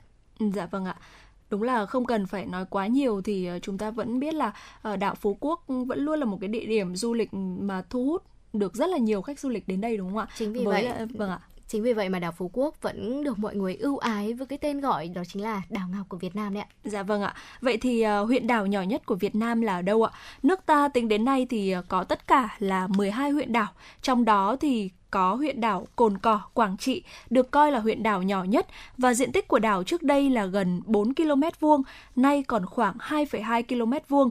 Và thưa quý vị, ở huyện Cồn Cỏ được thành lập vào ngày 1 tháng 10 năm 2004 và trên cơ sở đảo Cồn Cỏ thuộc xã Vĩnh Quang, tỉnh Quảng Trị đã làm lễ ra mắt huyện đảo này vào ngày 18 tháng 4 năm 2005 và trong thời gian của những thế kỷ đầu công nguyên thì Cồn Cỏ đã từng là địa bàn cư dân của cư dân Champa đặt chân đến và trong khoảng thế kỷ 17, thế kỷ 18 thì trên con đường giao lưu buôn bán thì cư dân Đại Cổ Việt thì cư dân Đại Việt cũng đã coi cồn cỏ là một trong những điểm dừng quan trọng.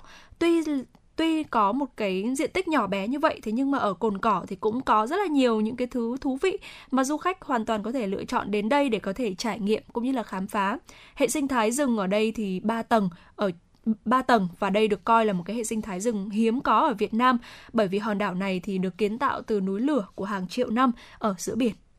Dạ vâng, Ờ, tiếp theo đó chính là chúng ta sẽ tìm hiểu về hồ nước lớn nhất của Việt Nam, đó chính là hồ Ba Bể Bắc Cạn. Hồ Ba Bể thì nằm ở độ cao là 145 m so với mực nước biển và dài khoảng 8 km và sâu khoảng từ 20 đến 25 m và diện tích mặt nước là 650 hectare. Ở Hồ Ba Bể là điểm đến ở Việt Nam được rất là nhiều du khách yêu thích và khi mà đến du lịch ở Hồ Ba Bể Bắc Cạn thì quý vị cũng có thể ở trải nghiệm các cái hoạt động ví dụ như là ở đi thuyền dạo lòng hồ, chụp một vài bức ảnh kỷ niệm với những người thân hay là bạn bè của mình, ờ, ở chèo thuyền độc mộc, tắm trên hồ hay là thăm thác bản dốc nữa. Dạ vâng ạ. Và cuối cùng là một câu hỏi có lẽ là dễ nhất trong số tất cả những câu hỏi mà chúng tôi ờ, vừa đặt ra cho nhau từ nãy tới giờ. Đó chính là nơi cao nhất Việt Nam là ở đâu ạ? Đây có lẽ là một câu hỏi rất là dễ đoán đúng không ạ? Đó chính là Phan Xipang. Đây chính là đỉnh núi cao nhất Việt Nam, cũng là cao nhất trong ba nước Đông Dương, cho nên được mệnh danh là nóc nhà Đông Dương với độ cao là 3.143 m và đỉnh Phan Xipang thì thuộc dãy núi Hoàng Liên Sơn, cách thị trấn Sapa, Lào Cai của chúng ta khoảng 9 km về phía tây nam, nằm giữa hai tỉnh tỉnh là tỉnh Lào Cai và Lai Châu. Dạ vâng thưa quý vị, vừa rồi thì chúng ta đã cùng uh, đi thăm một vòng Việt Nam để tìm hiểu về những uh, nơi nhất của Việt Nam. Dạ. Và trước khi đến với những thông tin tiếp theo, chúng tôi xin mời quý vị cùng lắng nghe một ca khúc đó chính là Việt Nam đi hôn và yêu.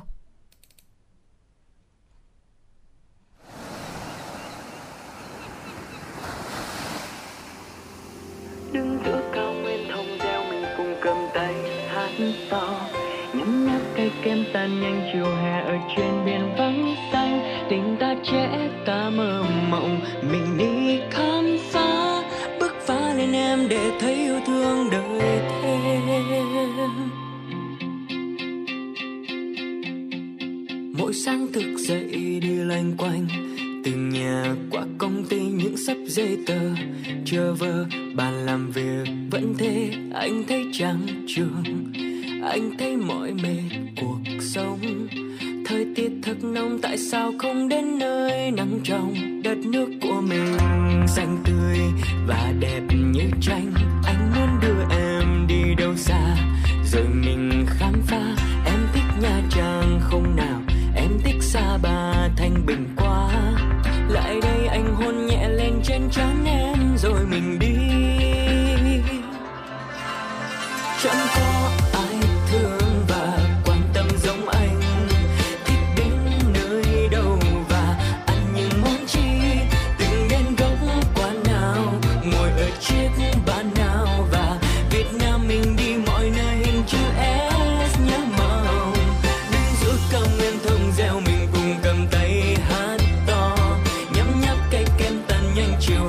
watching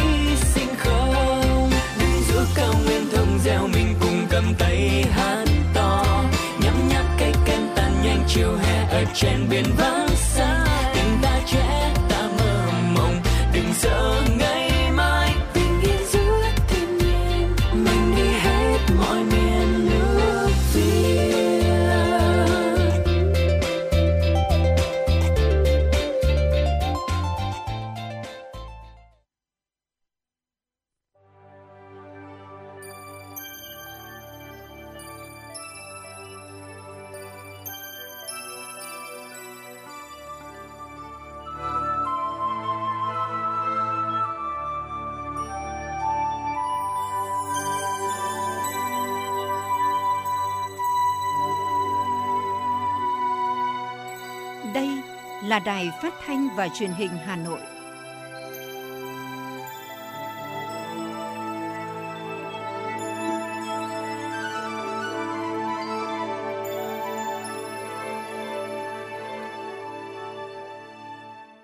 Quý vị và các bạn thân mến, bây giờ là khung giờ dành cho chương trình chuyển động Hà Nội chiều. Chương trình đang được phát sóng trực tiếp trên kênh FM tin tức Hà Nội tần số 96 MHz của Đài Phát thanh và Truyền hình Hà Nội.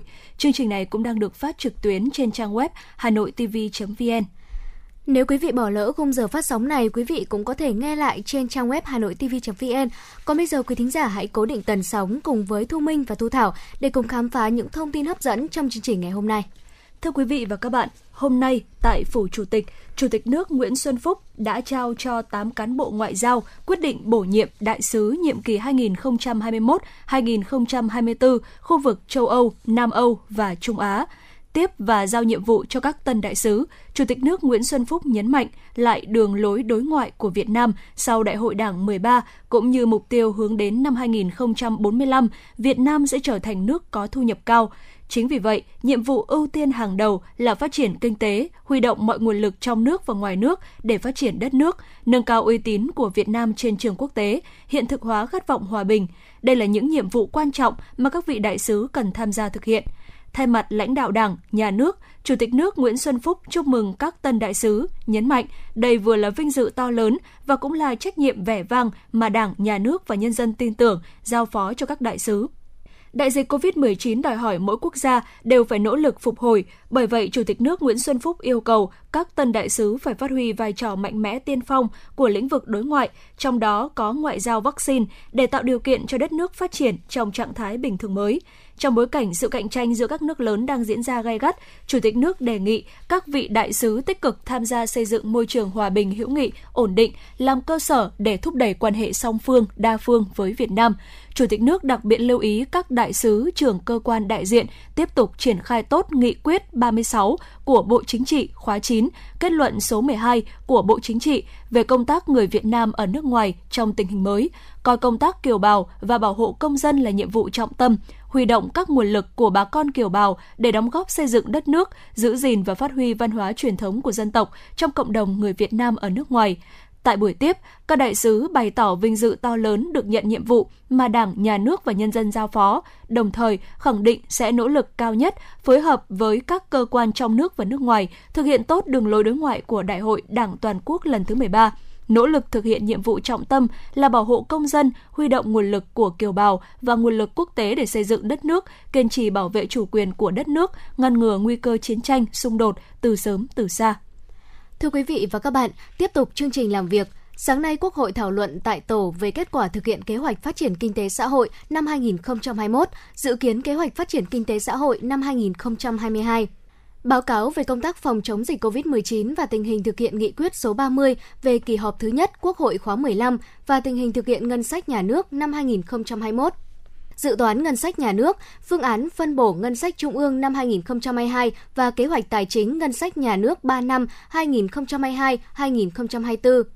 Tại phiên thảo luận, các đại biểu cho rằng trong gần 2 năm qua, đại dịch COVID-19 đã ảnh hưởng nghiêm trọng tới đời sống nhân dân, gây tổn hại sức khỏe và cướp đi sinh mạng của hàng nghìn đồng bào ta. Các đại biểu đánh giá cao chính phủ đã chỉ đạo ngành y tế phối hợp với các bộ ngành khác để triển khai nhiều giải pháp đồng bộ trong phòng chống dịch, triển khai nhiều giải pháp nhằm đảm bảo có đủ nguồn vaccine tiêm cho nhân dân. Cán bộ, nhân viên y tế không quản ngại vất vả, hiểm nguy, luôn đi đầu trong phòng chống dịch COVID-19. Phát biểu tại phiên thảo luận, Bí thư Thành ủy Đinh Tiến Dũng cho biết, đợt dịch lần thứ tư bùng phát, thành phố Hà Nội có nhiều nguy cơ lây lan cao, cùng với đặc thù riêng biệt nên việc phòng chống dịch có nhiều khó khăn. Chính vì vậy, ngay từ đầu, Hà Nội đã chuẩn bị các phương án cao hơn, đặc biệt tại các khu cách ly, các khu điều trị F0 không triệu chứng và triệu chứng nhẹ. Thành phố đã giả soát lại toàn bộ các kịch bản phòng chống dịch quyết liệt hơn. Bí thư Thành ủy cũng đánh giá cao sự tham gia tích cực của người dân, trong đó nhiều người cao tuổi vẫn tích cực tham gia vào trực chốt để bảo vệ an toàn vùng xanh tại các địa phương. Cùng với đó là sự vào cuộc của tổ COVID-19 cộng đồng. Quan trọng hơn cả là ý thức của mỗi người dân đã góp phần không nhỏ vào quá trình chống dịch. Các đại biểu cũng kiến nghị Quốc hội xem xét đưa vào nghị quyết kỳ họp Quốc hội hoặc nghị quyết về kinh tế xã hội giao chính phủ thực hiện một số nhiệm vụ liên quan đến phòng chống dịch COVID-19. Trong phiên làm việc buổi chiều, Quốc hội nghe Bộ trưởng Bộ Công an Tô Lâm thừa ủy quyền của Thủ tướng Chính phủ trình bày tờ trình về dự án luật cảnh sát cơ động. Tiếp đó, chủ nhiệm Ủy ban Quốc phòng và An ninh của Quốc hội Lê Tấn Tới trình bày báo cáo thẩm tra về dự án luật cảnh sát cơ động. Sau đó, Quốc hội nghe Bộ trưởng Bộ Khoa học và Công nghệ Huỳnh Thành Đạt thừa ủy quyền của Thủ tướng Chính phủ trình bày tờ trình về dự án luật sửa đổi, bổ sung một số điều của luật sở hữu trí tuệ. Chủ nhiệm Ủy ban pháp luật của Quốc hội Hoàng Thanh Tùng trình bày báo cáo thẩm tra về dự án luật sửa đổi, bổ sung một số điều của luật sở hữu trí tuệ. Sau khi Quốc hội nghe tờ trình về dự án luật cảnh sát cơ động và dự án luật sửa đổi bổ sung một số điều của luật sở hữu trí tuệ, các đại biểu Quốc hội tiếp tục thảo luận về hai dự án của luật này. Chủ tịch Quốc hội Vương Đình Huệ đã ký nghị quyết về ban hành một số giải pháp nhằm hỗ trợ doanh nghiệp người dân chịu tác động của dịch COVID-19. Ủy ban Thường vụ Quốc hội quyết định giảm 30% số thuế thu nhập doanh nghiệp phải nộp trong năm nay đối với trường hợp người nộp thuế theo quy định của Luật Thuế Thu nhập Doanh nghiệp có doanh thu năm 2021 không quá 200 tỷ đồng và doanh thu năm 2021 giảm so với năm 2019 miễn thuế thu nhập cá nhân, thuế giá trị gia tăng và các loại thuế khác phải nộp phát sinh từ hoạt động sản xuất kinh doanh của các tháng trong quý 3 và quý 4 năm nay đối với hộ cá nhân có hoạt động sản xuất kinh doanh tại các địa bàn cấp huyện chịu tác động của dịch COVID-19 trong năm 2021. Nghị quyết cũng đồng ý giảm thuế giá trị gia tăng kể từ ngày 1 tháng 11 đến hết ngày 31 tháng 12 năm 2021 đối với các hàng hóa dịch vụ bao gồm dịch vụ vận tải, dịch vụ lưu trú, dịch vụ ăn uống và một số sản phẩm dịch vụ liên quan đến văn hóa thể thao giải trí. Tính đến 18 giờ chiều qua, đã có 40 tỉnh thành phố xác định công bố cấp độ dịch theo nghị quyết số 128 về quy định tạm thời thích ứng an toàn, linh hoạt, kiểm soát hiệu quả dịch COVID-19. Trong đó, 22 tỉnh thành phố đã xác định công bố cấp độ dịch là cấp 1, nguy cơ thấp, bình thường mới, tương ứng với màu xanh. 18 tỉnh thành phố ở cấp độ 2, nguy cơ trung bình tương ứng với màu vàng. Trong năm thành phố trực thuộc Trung ương, có thủ đô Hà Nội, Đà Nẵng và Cần Thơ đã công bố cấp độ dịch. Chính quyền thành phố Hà Nội đã công bố chi tiết việc phân vùng nguy cơ dịch COVID-19 theo 4 cấp độ với từng xã. Tính theo phân bố ca mắc COVID-19 tại cộng đồng từ ngày 27 tháng 4 đến nay, theo đó, thành phố có 343 xã phường cấp độ 1, 236 xã phường cấp độ 2, không có xã phường thuộc cấp độ 3 và 4. Người dân về từ các tỉnh thành phố có dịch cần tuân thủ nghiêm việc theo dõi sức khỏe tại nhà, nơi lưu trú trong vòng 7 ngày kể từ ngày về Hà Nội, luôn thực hiện 5K, khai báo y tế, chủ động thông báo với chính quyền địa phương nơi cư trú, lưu trú để được xét nghiệm và hướng dẫn công tác phòng chống dịch theo quy định. Theo số liệu thống kê, đại dịch COVID-19 đã khiến cho 2.352 trẻ em lâm vào cảnh mồ côi, tập trung nhiều nhất ở thành phố Hồ Chí Minh, có 1.584 em và một số tỉnh thành phố phía Nam.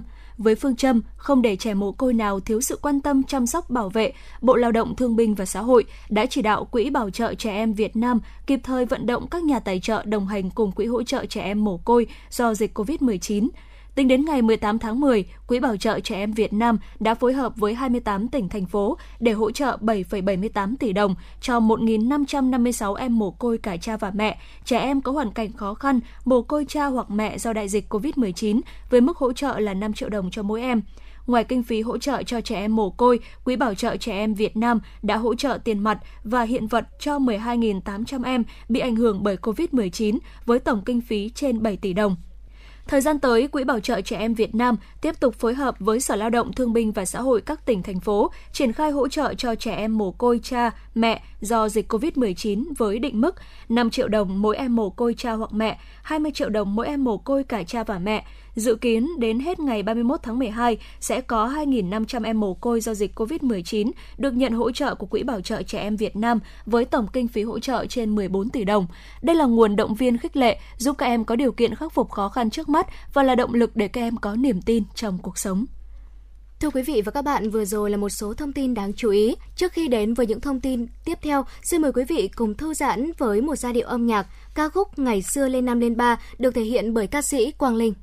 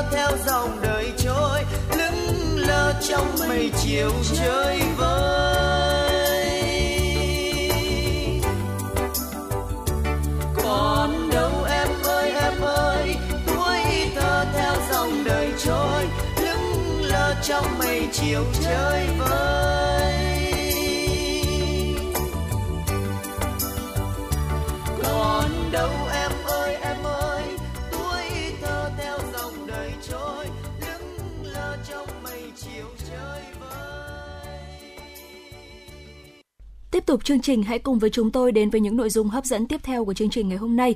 Thưa quý vị và các bạn, được phát động từ giữa tháng 9 năm 2021 đến nay, chương trình Sóng và Máy tính cho em được các cấp ngành trên toàn thành phố triển khai đã mang lại niềm vui, thắp sáng lên niềm tin, hy vọng cho học sinh nghèo, học sinh có hoàn cảnh khó khăn trên địa bàn thành phố, giúp hàng nghìn học sinh có thêm điều kiện để học tập hiệu quả, đúng với tinh thần tạm dừng đến trường, không dừng việc học. Thưa quý vị và các bạn, chương trình Sóng và Máy tính cho em hướng tới mục tiêu 100% học sinh, sinh viên thuộc hộ nghèo, cận nghèo trên toàn quốc được trang bị máy tính để có thể thực hiện học trực tuyến. Tại Hà Nội, chương trình đã và đang được các cấp, các ngành, các cơ quan, đơn vị, doanh nghiệp, các nhà hảo tâm trên địa bàn thành phố Hà Nội tích cực triển khai, hưởng ứng và có sức lan tỏa sâu rộng. Năm học 2021-2022 là năm học đặc biệt, chưa có tiền lệ của ngành giáo dục và đào tạo thủ đô khi phải khai giảng trực tuyến, dạy học trực tuyến trong bối cảnh dịch COVID-19 diễn biến phức tạp. Hưởng ứng phát động của Thủ tướng Chính phủ, ngành giáo dục và đào tạo đang tích cực triển khai chương trình Sóng và Máy tính cho em nhằm chấp cánh ước mơ cho học trò nghèo, giúp tất cả học sinh đủ điều kiện học trực tuyến. Sau khi Thủ tướng Chính phủ phát động chương trình Sóng vào Máy tính cho em, nhiều cá nhân, tổ chức đơn vị trên địa bàn thành phố Hà Nội đã có những hoạt động ủng hộ chương trình, trao tặng thiết bị như máy tính để bàn, laptop, điện thoại di động, SIM 4G cho học sinh có hoàn cảnh khó khăn.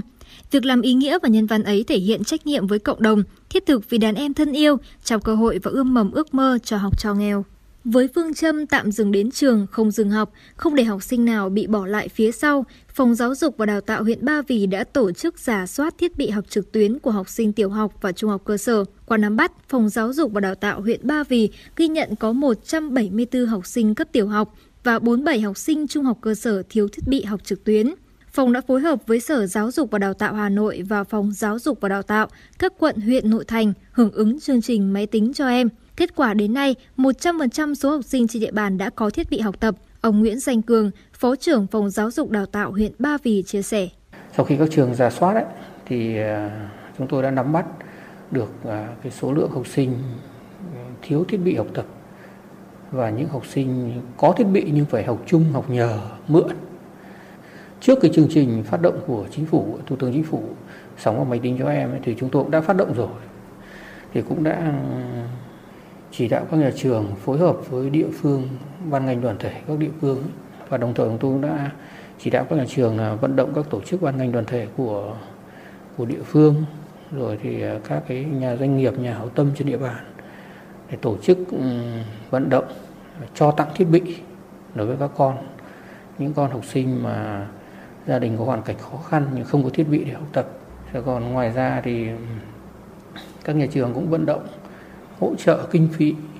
Có những có những em thì hỗ trợ thẳng thiết bị nhưng có những em thì không đủ thì cũng hỗ trợ thêm một phần kinh phí để cùng với gia đình ờ, mua thiết bị để các em học tập. Là phải hướng dẫn gia đình lắp đặt, rồi thì đường mạng phải có đầy đủ. Nếu các con mà nhờ được đường mạng của hàng xóm thì cũng lắp cho các con, mà nếu các con mà không có đường mạng thì nhà trường phải có trách nhiệm là hỗ trợ cái đường mạng cho các con để con ta có, có máy sử dụng ngay đồng thời là cài đặt phần mềm để các con có thể tiếp cận ngay Tại huyện Trương Mỹ, hưởng ứng chương trình, ngành giáo dục đào tạo huyện đã trao trên 200 thiết bị điện tử đến các em học sinh có hoàn cảnh khó khăn với giá trị 200 triệu đồng. Ông Nguyễn Đức Hòa, trưởng phòng giáo dục đào tạo huyện Trương Mỹ chia sẻ. À, thứ nhất là hưởng cuộc vận động của ờ, Thủ tướng Chính phủ, của Bộ, của Ủy ban Mặt trận Tổ quốc Việt Nam thành phố Hà Nội cũng như là Ủy ban Mặt trận Tổ quốc Việt Nam huyện Trương Mỹ. Thì chúng tôi cũng đã tổ chức quyên góp và trao quà trao cái sản phẩm thiết bị cho các cháu. Thì đúng với ý nghĩa của sở trước đây và sau này thì thì thực hiện là chủ yếu là trao thiết bị thôi. Nhưng mà chúng tôi theo, cái chương trình là sóng với những em tức là đã trao thiết bị thì trao cả sim. Chúng tôi liên hệ với uh, Viettel Trương Mỹ là các đợt thì đều có máy tính bảng hoặc là điện thoại, hoặc là máy tính kèm theo sim 4G thì giờ phút này là chúng tôi cũng đã như ban đầu tôi nói là cũng đã trao được hơn 200 thiết bị kèm theo hơn 200 cái sim 4G cho các con. Đấy. và quá trình thực hiện thì chúng tôi làm trao tận tay học sinh và cũng thực hiện theo cái tổ chức trao trực tuyến. Tức là các nhà trường cũng hưởng ứng và nắm bắt rằng là cái số lượng học sinh được trao, thì trong đó có 100 triệu là các nhà hảo tâm đóng góp và 100 triệu là quỹ à, của Hội khuyến học thành phố Hà Nội à, hỗ trợ. Hưởng ứng cuộc vận động chương trình máy tính cho em, các cơ sở giáo dục trên địa bàn quận Nam Từ Liêm đã phát động và hỗ trợ trực tiếp cho học sinh có hoàn cảnh khó khăn tại quận với tổng số là 157 thiết bị trị giá gần 200 triệu đồng. Theo đó, toàn bộ số thiết bị trên đã được trao đến những học sinh có hoàn cảnh khó khăn đang thiếu thiết bị học trực tuyến trên địa bàn. Đến nay, 100% học sinh đã có đủ phương tiện để phục vụ cho việc học tập trực tuyến. Cùng với đó, ngành giáo dục Nam Tử Liêm cũng đóng góp hơn 200 bài vào kho học liệu của ngành giáo dục và đào tạo Hà Nội.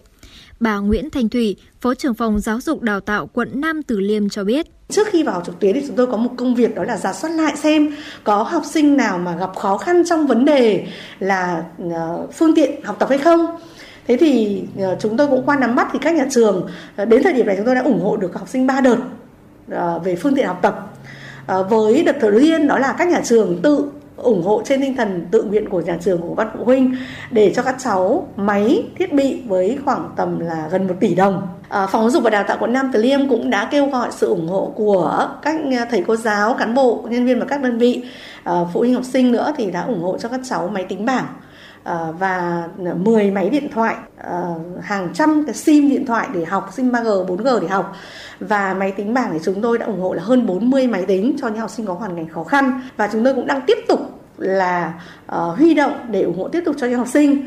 Uh, học sinh thì 100% học sinh có phương tiện học tập. Và bên cạnh đó thì cũng được sự quan tâm của cấp lãnh đạo thì chúng tôi cũng đã uh, quan tâm tới những đối tượng học sinh là cái đường truyền mạng nó kém này thì gửi sim này hoặc là có thể các nhà các con có máy tính để bàn nhưng lại không có cam này. Chúng tôi đã mua cam tặng cho các con. Các nhà trường cũng vậy. Cho nên là ừ, đến thời điểm này là cái phương tiện học tập các con rất là tốt. Tính đến nay, Sở Giáo dục và Đào tạo Hà Nội phối hợp với Công đoàn ngành giáo dục Hà Nội đã tổ chức 3 đợt trao hỗ trợ với tổng số là 186 học sinh có hoàn cảnh khó khăn được tặng thiết bị học tập trực tuyến. Tính đến thời điểm này, đã có gần 4.600 học sinh thuộc các đơn vị trường học của thành phố Hà Nội được nhận thiết bị học trực tuyến từ chương trình sóng và máy tính cho em với tổng giá trị trên 15 tỷ đồng. Có thể khẳng định chương trình Sóng và Máy tính cho em là chương trình nhân văn, ý nghĩa giúp các em dừng đến trường nhưng không dừng việc học. Một chiếc máy tính hoặc thiết bị thông minh không những giúp các em được cập nhật đầy đủ kiến thức, không bị ngắt quãng học tập, mà còn mang đến niềm tin, khát vọng, ước mơ vào một tương lai tốt đẹp. Quý vị và các bạn đang trên chuyến bay mang số hiệu FM96. Hãy thư giãn, chúng tôi sẽ cùng bạn trên mọi cung đường. Hãy giữ sóng và tương tác với chúng tôi theo số điện thoại 024 3773 6688. Thưa quý vị, quay trở lại với chuyển động Hà Nội chiều, chúng tôi sẽ tiếp tục gửi đến quý vị những thông tin đáng chú ý. Thưa quý vị và các bạn, tăng trưởng kinh tế Việt Nam có thể đạt 3,8% là một trong năm nền kinh tế đang phát triển và mới nổi có mức tăng trưởng cao nhất châu Á Thái Bình Dương. Thông tin trên là dự báo trong triển vọng kinh tế khu vực châu Á và Thái Bình Dương của Quỹ tiền tệ quốc tế IMF công bố. Xếp trước Việt Nam trong nhóm 5 nước dẫn đầu tăng trưởng này là Ấn Độ, Trung Quốc, Mông Cổ và Bangladesh. Dự báo tăng trưởng cho khu vực châu Á-Thái Bình Dương bị cắt giảm hơn 1% xuống còn 6,5% so với dự báo hồi tháng 4 năm nay, song vẫn cao hơn so với các khu vực khác. Một số nước có tốc độ tăng trưởng cao như Singapore 6%, năm ngoái tăng trưởng âm là 5,4%, Trung Quốc 8%, năm ngoái 2,3%. IMF dự báo tăng trưởng toàn cầu năm nay sẽ được hạ xuống 5,9%, giảm nhẹ so với mức 6% đưa ra trước đó và giữ nguyên dự báo cho năm 2022 là 4,9%. Bất chấp dịch COVID-19, Hà Nội vẫn có một vụ đông hiệu quả, năng suất, chất lượng cao. Ngành nông nghiệp đã mở rộng diện tích trồng trọt, chăn nuôi, nuôi trồng thủy sản nhằm tăng năng suất, chất lượng sản phẩm để phục vụ nhu cầu tiêu dùng của người dân chủ động nguồn cung cho dịp Tết Nguyên đán nhâm dần 2022 sắp tới. Để bảo đảm nguồn cung cho người tiêu dùng, từ nay đến cuối năm 2021, ngành nông nghiệp sẽ giả soát mở rộng khoảng 600 ha diện tích nuôi kết hợp cá lúa, phấn đấu nâng tổng diện tích nuôi trong năm 2021 đạt 24.000 ha với sản lượng ước khoảng 120.000 tấn các loại, Khu vực mở rộng diện tích nuôi trồng bao gồm huyện Thanh Trì phát triển thêm 5 ha nuôi cá chép, rô phi cỡ lớn, huyện Mê Linh mở rộng 59 ha nuôi các loại cá chép, chấm, rô phi, mè, trôi, ếch, vân vân. Một số huyện khác cũng dự kiến mở rộng diện tích nuôi trồng thủy sản như Mỹ Đức 79 ha, Phú Xuyên 50 ha, Thạch Thất 60 ha, Ứng Hòa 111 ha và Thường Tín là 77 hectare. Nhu cầu tiêu dùng thủy sản của người dân Hà Nội khoảng 19.250 tấn một tháng, trong khi đó khả năng đáp ứng của nông nghiệp thủ đô là 10.150 tấn một tháng, khoảng 52,7%. Số còn lại nhập từ các tỉnh, thành phố khác khoảng 9.100 tấn một tháng, chiếm 47,3%. Những ngày này, nông dân ở các vùng nuôi trồng thủy sản lớn như Ứng Hòa, Thanh Trì, Mỹ Đức, Thường Tín, Phú Xuyên, Thạch Thất đang tập trung thả nuôi lứa mới để gối vụ cho thị trường ở trong và sau Tết Nguyên đán 2022. Hà Nội hiện có hơn 13.000 ha sản xuất rau các loại, trong đó có hơn 5.000 ha được chứng nhận sản xuất an toàn. Đặc biệt, Hà Nội đã hình thành được 101 vùng sản xuất rau an toàn tập trung, quy mô từ 20 ha trở lên. Chất lượng, sản lượng các loại rau của Hà Nội đã và đang được nâng cao, đáp ứng đòi hỏi của thị trường. Xã Văn Đức, huyện Gia Lâm là một trong những vùng sản xuất rau lớn của Hà Nội với hơn 250 ha. Thời gian gần đây, vùng rau này đã lột xác với hạ tầng giao thông nội đồng được đầu tư bài bản, nhiều tiến bộ khoa học kỹ thuật như tưới tự động, dùng màng che phủ đã được áp dụng vào sản xuất. Còn xã Tân Minh, huyện Thường Tín, một trong những vùng rau gia vị lớn của Hà Nội với diện tích 200 ha cũng đang nỗ lực xây dựng vùng rau an toàn chất lượng cao. Theo Tri Cục trưởng Tri Cục Trồng Trọt và Bảo vệ Thực vật Hà Nội Nguyễn Mạnh Phương, Tại các vùng rau an toàn, nhiều tiến bộ khoa học kỹ thuật đã được áp dụng như che phủ ni lông, nhà lưới, nhà màng. 100% nông dân được tuyên truyền, tập huấn, huấn luyện về kỹ thuật sản xuất rau an toàn.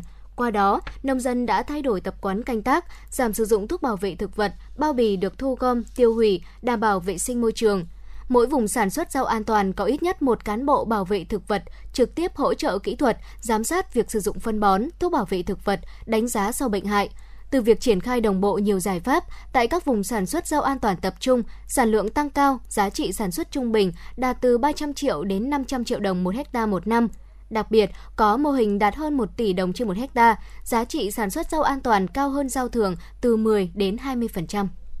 Mô hình cuộc thi giữ gìn thôn tổ dân phố sáng xanh sạch đẹp an toàn sau khi phát động cách đây hơn 2 năm tại huyện Đan Phượng đã lan tỏa tạo thành phong trào thi đua góp phần xây dựng nông thôn mới, là huyện đạt chuẩn nông thôn mới nâng cao đầu tiên của Hà Nội. Chiều qua, huyện Đan Phượng đã sơ kết cuộc thi giữ gìn thôn tổ dân phố sáng xanh sạch đẹp an toàn được phát động từ tháng 10 năm 2019.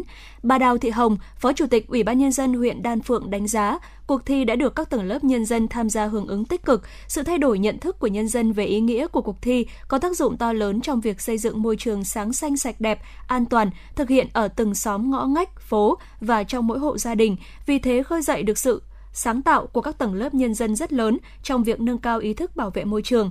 Sau 20 tháng triển khai, cuộc thi đã tạo diện mạo mới khang trang sạch sẽ với các thôn cụm dân cư, tổ dân phố, có 110 trên 129, tương đương với 82,27% thôn cụm dân cư, tổ dân phố đã tham gia cuộc thi huyện trong đó có 72 trên 129 thôn, cụm dân cư, tổ dân phố đạt giải cuộc thi. Ủy ban nhân dân huyện đã trao một giải đặc biệt cho thôn Quý, xã Liên Hà và 20 giải nhất, trao 20 giải nhì, 20 giải ba và 60 giải khuyến khích. Ông Trần Đức Hải, bí thư huyện Đan Phượng cho biết, cuộc thi được người dân hưởng ứng bởi tác động trực tiếp đến chất lượng cuộc sống người dân. Khi chủ trương đúng và cách làm đúng sẽ được người dân hưởng ứng. Từ kinh nghiệm của thôn quý cho thấy, khi triển khai cuộc thi trong dân thì phải có kế hoạch bài bản, tuyên truyền vận động đi trước một bước và tạo sự đồng thuận cho người dân tham gia góp công và ủng hộ cả tiền.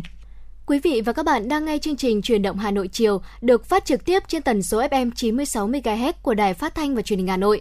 Chỉ đạo nội dung chương trình, Phó Tổng Giám đốc Nguyễn Tiến Dũng, tổ chức sản xuất Lê Xuân Luyến, biên tập Trà My, kịch bản Trần Hằng, thư ký chương trình Kim Dung, MC Thu Thảo Thu Minh cùng kỹ thuật viên Kim Thoa thực hiện.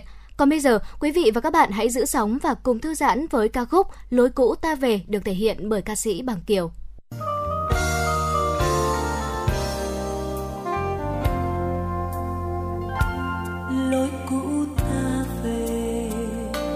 Dường như nhỏ lại. Trời xanh xanh mãi, một màu âu thơ lời cũ ta về, vườn xưa có còn.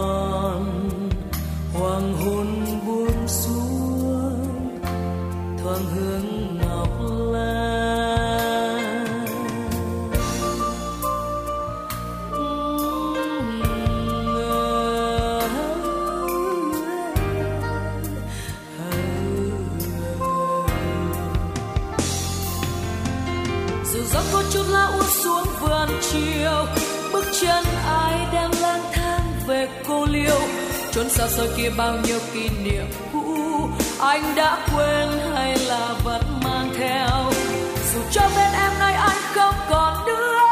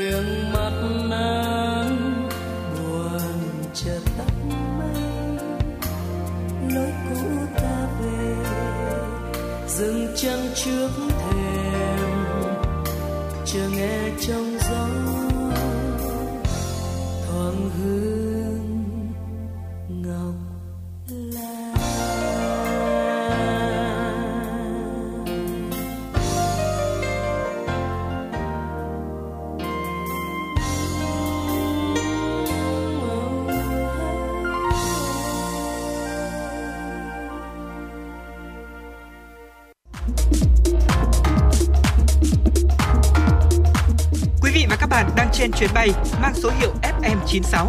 Hãy thư giãn, chúng tôi sẽ cùng bạn trên mọi cung đường. Hãy giữ sóng và tương tác với chúng tôi theo số điện thoại 024 3773 6688.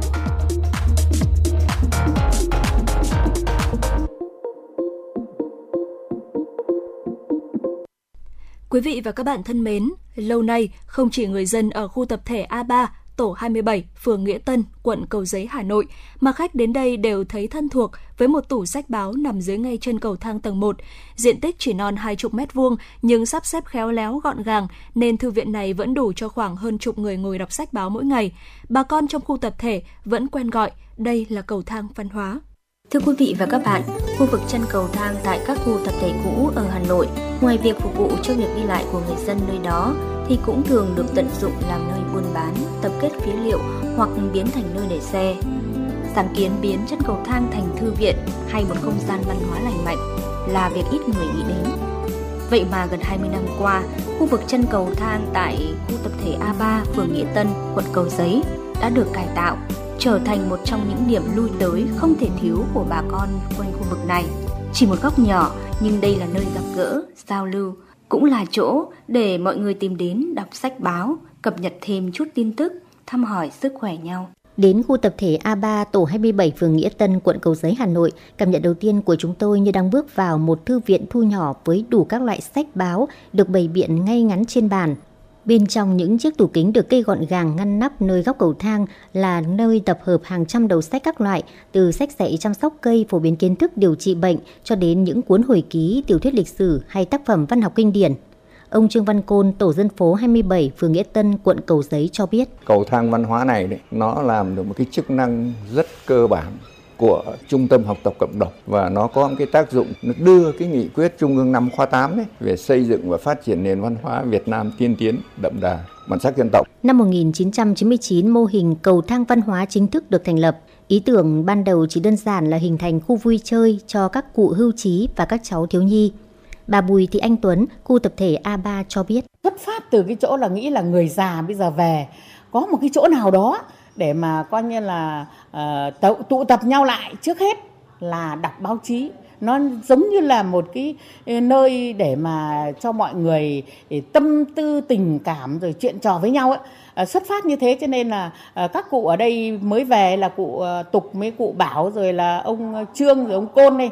Thì là bảo là thế thì có lẽ nên nên có thành lập một cái chỗ đọc báo. Ý tưởng hay nhưng vấp phải phản ứng gay gắt của một số hộ dân cầu thang vốn là không gian chung Việc thực hiện mô hình sẽ khiến không gian này vốn đã ít ỏi lại càng bị thu hẹp và chật trội. Nếu hiện thực hóa mô hình, ai là người quản lý? Ai chịu bỏ ra kinh phí để duy trì hoạt động? Để giải bài toán này, những cán bộ cơ sở ở đây phải vào cuộc để vận động thuyết phục bà con trong khu nhà. Với phương châm cán bộ đảng viên gương mẫu đi đầu, lấy dân làm gốc trong việc thực hiện đóng góp kinh phí, hình hài của cầu thang văn hóa dần được hình thành hiểu tác dụng của cầu thang văn hóa trong việc xây dựng đời sống văn hóa ở cơ sở và nhận thấy mô hình thiết thực có lợi cho việc nâng cao dân trí, nên bà con ai nấy đều ủng hộ. Ông Trương Văn Côn, tổ dân phố 27, phường Nghĩa Tân, quận Cầu Giấy cho biết. Tủ sách này thì ờ, có nhiều nguồn, những người ở đây có thì cũng mang tới. Nhưng mà tôi thì tôi hay ra phường công tác ở ngoài đấy gặp các anh các chị ngoài đấy thì tôi xin Nghĩa là mình cứ năng đi xin thì tủ sách của mình nó đầy thôi. Sau 20 năm hoạt động, cầu thang văn hóa nhà A3 đã thực sự trở thành địa chỉ văn hóa để các công dân trong khu tập thể tìm đến. và mỗi buổi sáng và buổi chiều hàng ngày, có hàng chục lượt người đủ mọi thành phần lứa tuổi đến cầu thang văn hóa để đọc sách báo, cùng giao lưu trao đổi tâm tư. Những sự bất hóa nho nhỏ, những kinh nghiệm hay trong gia đình được mọi người chia sẻ cởi mở để cùng tìm cách tháo gỡ, giải quyết và học tập. Qua sách báo, mọi người được cập nhật tin tức và thường xuyên được bổ sung nhiều kiến thức về văn hóa xã hội, pháp luật, các chủ trương chính sách của Đảng, Nhà nước, cũng như những kiến thức về chăm sóc sức khỏe, kỹ năng sống. Bà Nguyễn Thị Hải, ông Nguyễn Văn Hoạt, người dân trong khu trung cư A3 chia sẻ. À, tất cả mọi người có thể là giao lưu, trao đổi với nhau về những cái mới mẻ của trong báo hoặc là những cái thời sự mới của tất cả các cái mặt báo.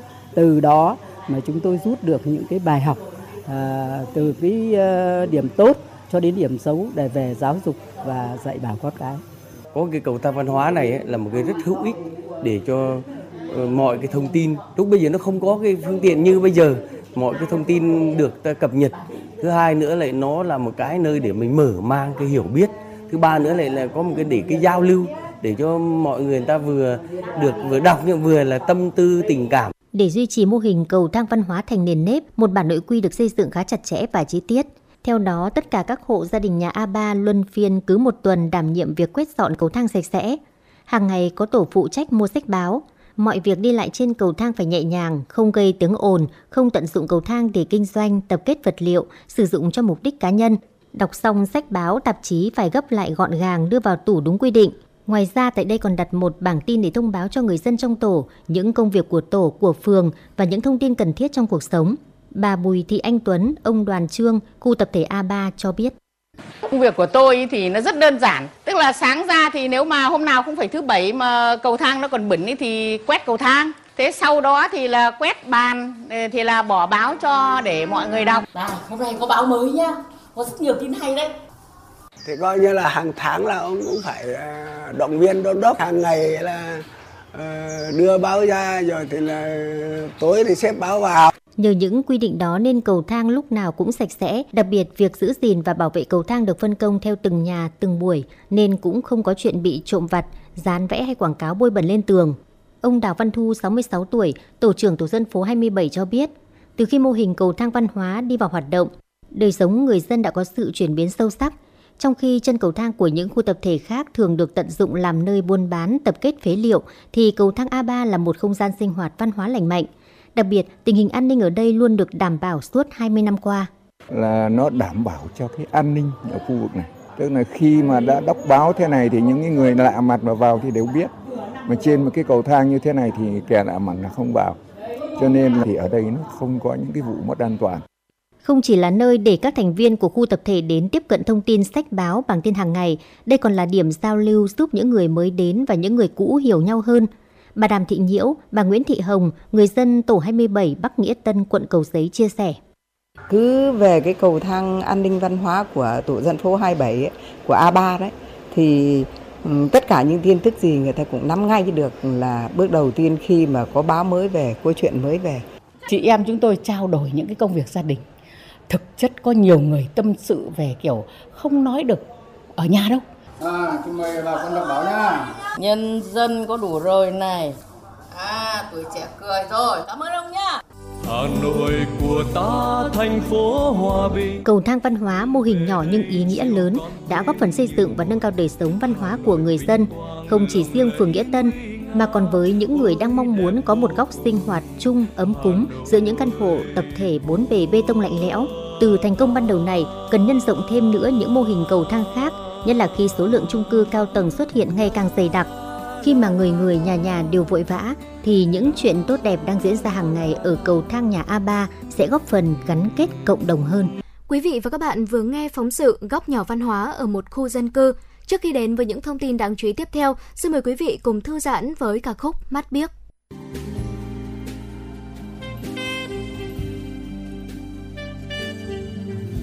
Nhớ tới năm xưa bên nhau bước trong chiều mưa phím du nhẹ đưa bên cũ đam mê say sưa lá thu còn rơi người xa vắng rồi. Mất biết năm xưa nay đâu cánh sao còn đây, tóc mây nào bay. Phố vắng mênh mang mưa rơi, ước mơ nào nguôi, tình đã phai rồi. Tình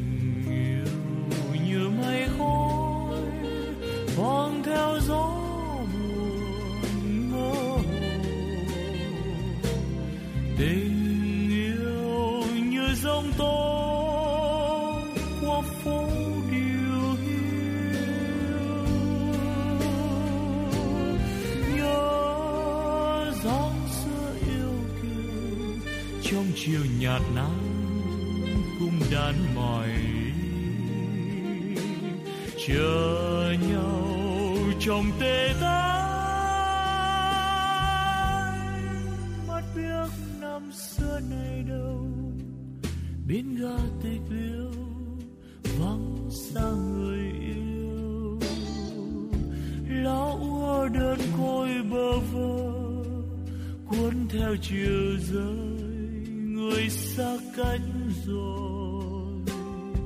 Dĩ vãng như bao cung thơ lúa theo chiều mơ viết muôn bài thơ.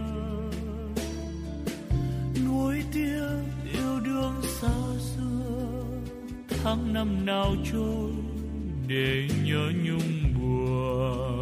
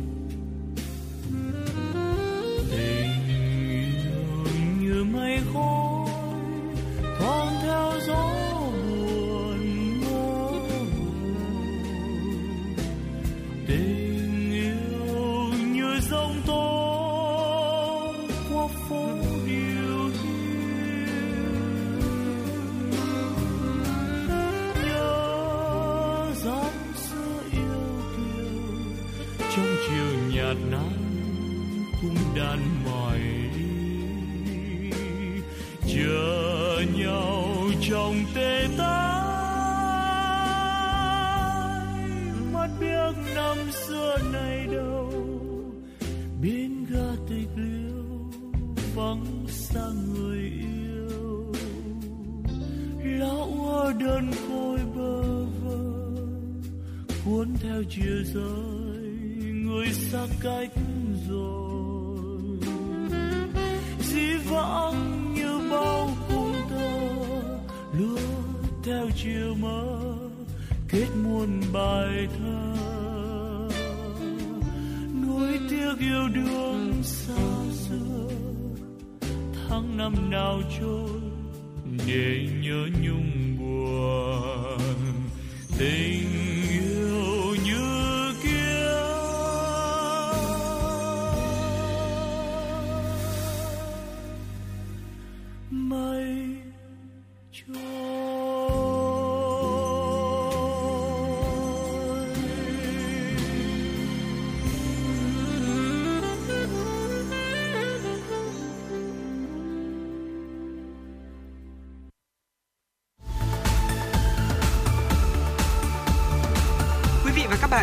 dõi kênh FM 96 MHz của đài phát thanh truyền hình Hà Nội. Hãy giữ sóng và tương tác với chúng tôi theo số điện thoại 024 3773 6688. FM 96 đồng hành trên mọi nẻo đường.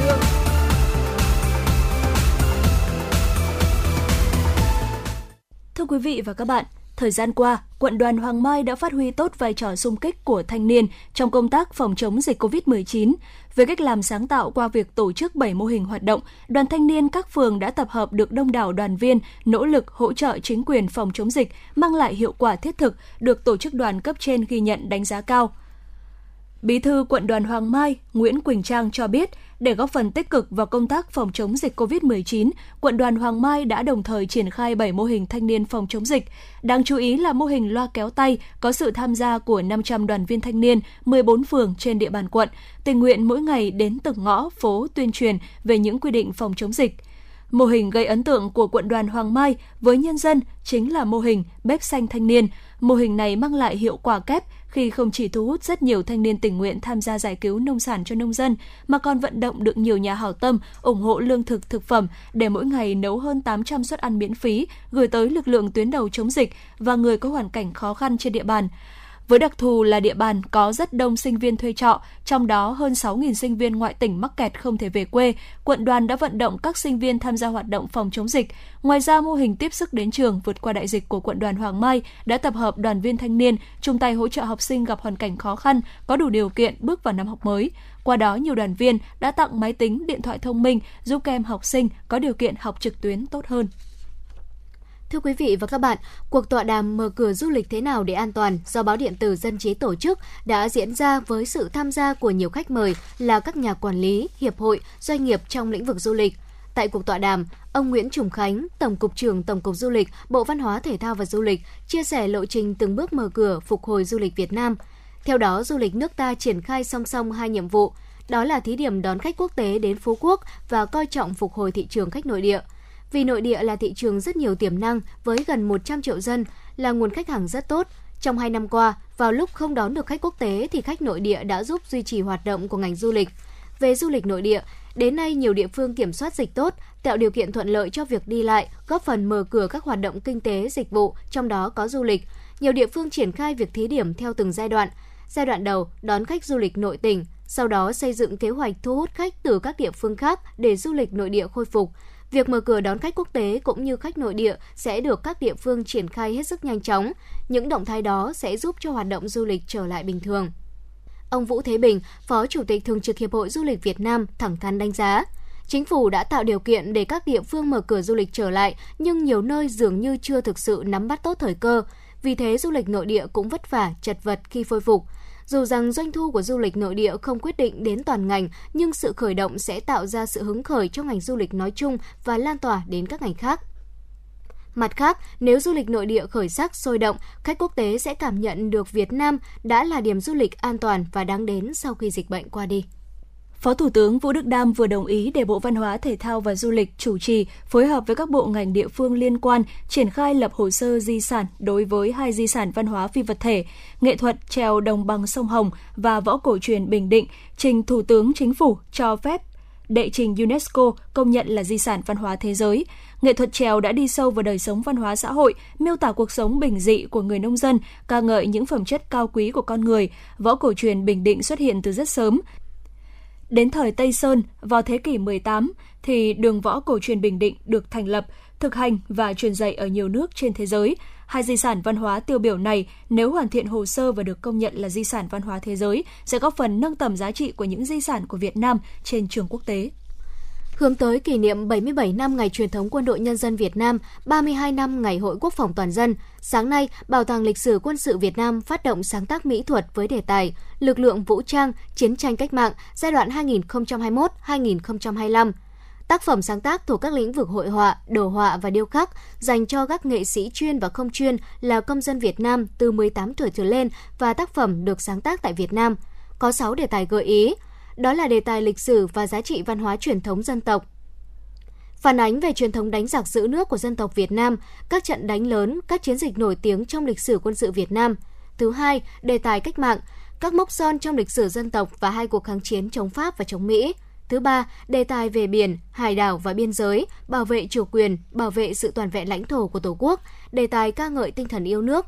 Thứ năm, những giá trị văn hóa truyền thống tốt đẹp của quân đội, nêu bật hình ảnh người chiến sĩ hôm nay – Thứ sáu, đề tài phản ánh các hoạt động huấn luyện, chiến đấu, sẵn sàng chiến đấu, nghiên cứu khoa học, công tác cứu hộ cứu nạn, lao động sản xuất, Thời gian qua, tinh thần khởi nghiệp trong học sinh sinh viên phát triển mạnh không chỉ ở trường đại học mà còn cả ở các trường phổ thông, đặc biệt dưới tác động mạnh mẽ và thực chất của cuộc cách mạng công nghệ 4.0 thì đây là thời kỳ vàng để các bạn sinh viên sáng tạo và khởi nghiệp. Sự đa dạng của thị trường, sự năng động của nền kinh tế, sự phát triển như vũ bão của nền công nghệ đã và đang là bệ đỡ tốt để phát huy trí tuệ, thể hiện sự năng động của tuổi trẻ. Tuy nhiên, nhìn nhận thực tế thì số học sinh sinh viên khởi nghiệp thành công khi còn ngồi trên ghế nhà trường còn khá khiêm tốn, ý tưởng chủ yếu mới nằm trên giấy. Giám đốc Trung tâm hỗ trợ thanh niên khởi nghiệp Nguyễn Đức Tùng cho biết, một dự án khởi nghiệp thường có 3 giai đoạn chính. Đầu tiên là hình thành ý tưởng, tiếp đến là thiết lập, tổ chức vận hành và cuối cùng là đưa sản phẩm ra đời sống. Giai đoạn đầu là dễ nhất và đa số các bạn trẻ đều làm được. Tuy nhiên, giai đoạn quyết định và khó khăn nhất lại nằm trong hai giai đoạn sau. Sản phẩm có khả thi hay không, có tương lai phát triển hay không phụ thuộc vào rất nhiều yếu tố. Trong khi đó, hạn chế của các bạn sinh viên là thiếu nguồn vốn, thiếu kinh nghiệm, thiếu kiến thức, kỹ năng quản lý. Điều này hoàn toàn dễ hiểu bởi các bạn là những người trẻ, chưa cọ sát nhiều trong cuộc sống nên vốn kinh nghiệm chưa dồi dào. Vừa qua, Cục An toàn Thực phẩm Bộ Y tế đã phát hiện hai sản phẩm xuyên tâm liên được quảng cáo là có tác dụng phòng chống dịch COVID-19. Theo đó, một trong hai sản phẩm này là xuyên tâm liên CV19 có vỏ màu đỏ, sản phẩm thứ hai là xuyên tâm liên CV19 có vỏ màu xanh. Một sản phẩm xuyên tâm liên khác dù chưa được cấp phép song vẫn được quảng cáo rầm rộ trên các trang mạng. Trước đó, Cục An toàn Thực phẩm cũng đã phát hiện hai sản phẩm thực phẩm chức năng là viên đa xoang và dưỡng sắc khang giả mạo trên thị trường. Đồng thời, Cục đã chuyển hồ sơ đến cơ quan công an để điều tra hành vi có dấu hiệu hình sự. Cục trưởng Cục An toàn Thực phẩm Nguyễn Thanh Phong cho biết, ngay từ đợt dịch đầu tiên cho đến đợt bùng phát dịch COVID-19 lần thứ tư, cơ quan này liên tục cảnh báo rằng không có loại thực phẩm chức năng nào có tác dụng chữa bệnh, điều trị bệnh, đặc biệt là điều trị cho bệnh nhân COVID-19. Cơ quan chức năng đã xử lý nhiều tổ chức cá nhân có hành vi quảng cáo sai quy định. Thưa quý vị và các bạn, phong trào những đoạn đường nở hoa đã được các quận huyện ngoại thành triển khai đồng bộ, mang lại hiệu quả thiết thực. Đến nay, nhiều đoạn đường cỏ dại đã biến thành thảm hoa rực rỡ sắc màu, tô điểm cho nông thôn mới. Ghi nhận của phóng viên Trần Hằng tại huyện Phúc Thọ. Mời quý vị và các bạn cùng theo dõi. Những hàng cây xanh mát, những triển đê rực rỡ sắc hoa, đường làng ngõ xóm phong quang sạch đẹp. Đặc biệt hơn nữa, ai cũng mong ngóng đến ngày cuối tuần để được cùng nhau dọn dẹp, tổng vệ sinh môi trường đường làng ngõ xóm. Điều mà chỉ vài năm trước, những nông dân chân đất huyện Phúc Thọ có nằm mơ cũng không thể cảm nhận được. Cách đây không lâu, chỉ cần dạo quanh các vùng nông thôn trên địa bàn huyện Phúc Thọ, chúng ta dễ dàng bắt gặp những bãi rác thải sinh hoạt ven đường làng, trên những con đường dẫn ra cánh đồng với cơ man, nào là bao ni lông, chai lọ đựng thuốc bảo vệ thực vật sau khi đã sử dụng. Ngay cả trên đường quốc lộ, đường liên huyện cũng dễ dàng bắt gặp những bãi rác bất đắc dĩ. Rác không chỉ làm mất mỹ quan mà còn tiềm ẩn nguy cơ độc hại, gây ô nhiễm môi trường. Ông Nguyễn Quang Tiến, Chủ tịch Hội cựu chiến binh xã Liên Hiệp, huyện Phúc Thọ cho biết. Những cái khu uh, triển đê là những cái nơi có thể nói là trước đây mà nó nó nó nó, nó rất là mất vệ sinh là cái nơi tập trung uh, các cái, cái phế thải của nhân dân. Trước là vậy, nhưng giờ thì mọi chuyện đã khác. Những năm qua, gắn với phong trào xây dựng nông thôn mới, huyện Phúc Thọ đã có nhiều giải pháp hữu hiệu trong việc kêu gọi người dân cùng các cấp chính quyền tham gia xây dựng nông thôn mới. Trong đó phải kể đến sức lan tỏa cuộc thi giữ gìn đường làng, ngõ xóm, thôn, tổ dân phố, sáng xanh sạch đẹp, an toàn. Thành quả hôm nay là những con đường làng, ngõ xóm phong quang sạch đẹp, dân cư sinh sống ngăn nắp, giao thông đi lại thuận tiện, sản xuất phát triển, đời sống vật chất và tinh thần được nâng cao. Ông Đỗ Hoành Giáp, Phó Chủ tịch Ủy ban nhân dân xã Liên Hiệp, huyện Phúc Thọ chia sẻ. Để phát động tới toàn thể cán bộ, đảng viên và nhân dân à, tham gia mang tính chất là đánh vào cái ý thức của người dân trong việc mà à, hàng tuần vào sáng thứ bảy và chủ nhật hàng tuần là toàn dân tham gia là tổng vệ sinh môi trường đường làng ngõ xóm. Thế thì nhân dân cũng rất là đồng tình, ủng hộ và cũng hưởng ứng rất là cao với việc này. Với chủ trương mưa dầm thấm lâu, lấy chính những quyền lợi của dân ra mà thuyết phục thì họ lại trở thành lực lượng hăng hái nhất, tin vào chính quyền nhất. Đến nay, 100% đường làng ngõ xóm được bê tông hóa, các hộ gia đình bỏ rác đúng điểm tập kết, đúng giờ. 95% rác thải sinh hoạt được thu gom và xử lý triệt đề. Ngày cuối tuần trở thành ngày gia quân tổng vệ sinh môi trường, đường làng, ngõ xóm, phát quang cỏ dại, bụi rậm và trồng hoa hai bên đường để làm đẹp thôn xóm. Điều mà chỉ vài năm trước, có nằm mơ, người dân cũng không thể cảm nhận được. Để có được như ngày hôm nay, cán bộ và bà con nhân dân đã phải vượt qua nhiều khó khăn vất vả. Ông Nguyễn Quang Tiến, Chủ tịch Hội cựu chiến binh xã Liên Hiệp, huyện Phúc Thọ chia sẻ. Lúc ban đầu, à, cái phong trào thì nó chưa được lan rộng.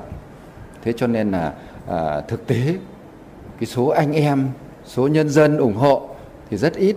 Đào ban đầu chỉ có 5 năm bảy người ủng hộ cùng đi ra làm, cùng đi ra nhặt cỏ, cùng đi ra dọn rác. Nhưng sau rồi thì được một chục người, rồi cả xóm à, đến để ủng hộ à, và sau đó à, chúng tôi hoàn thành xong được một cái cái vườn à, hoa triển đê của cựu chiến binh thôn 6 à, thì cái cái cái, cái lan tỏa ở trong xã ở trong 10 thôn dân cư thì đều nhìn vào đó và được triển khai các cái cái vườn hoa ở triển đê uh, suốt dọc cái địa hình của xã Liên Hiệp.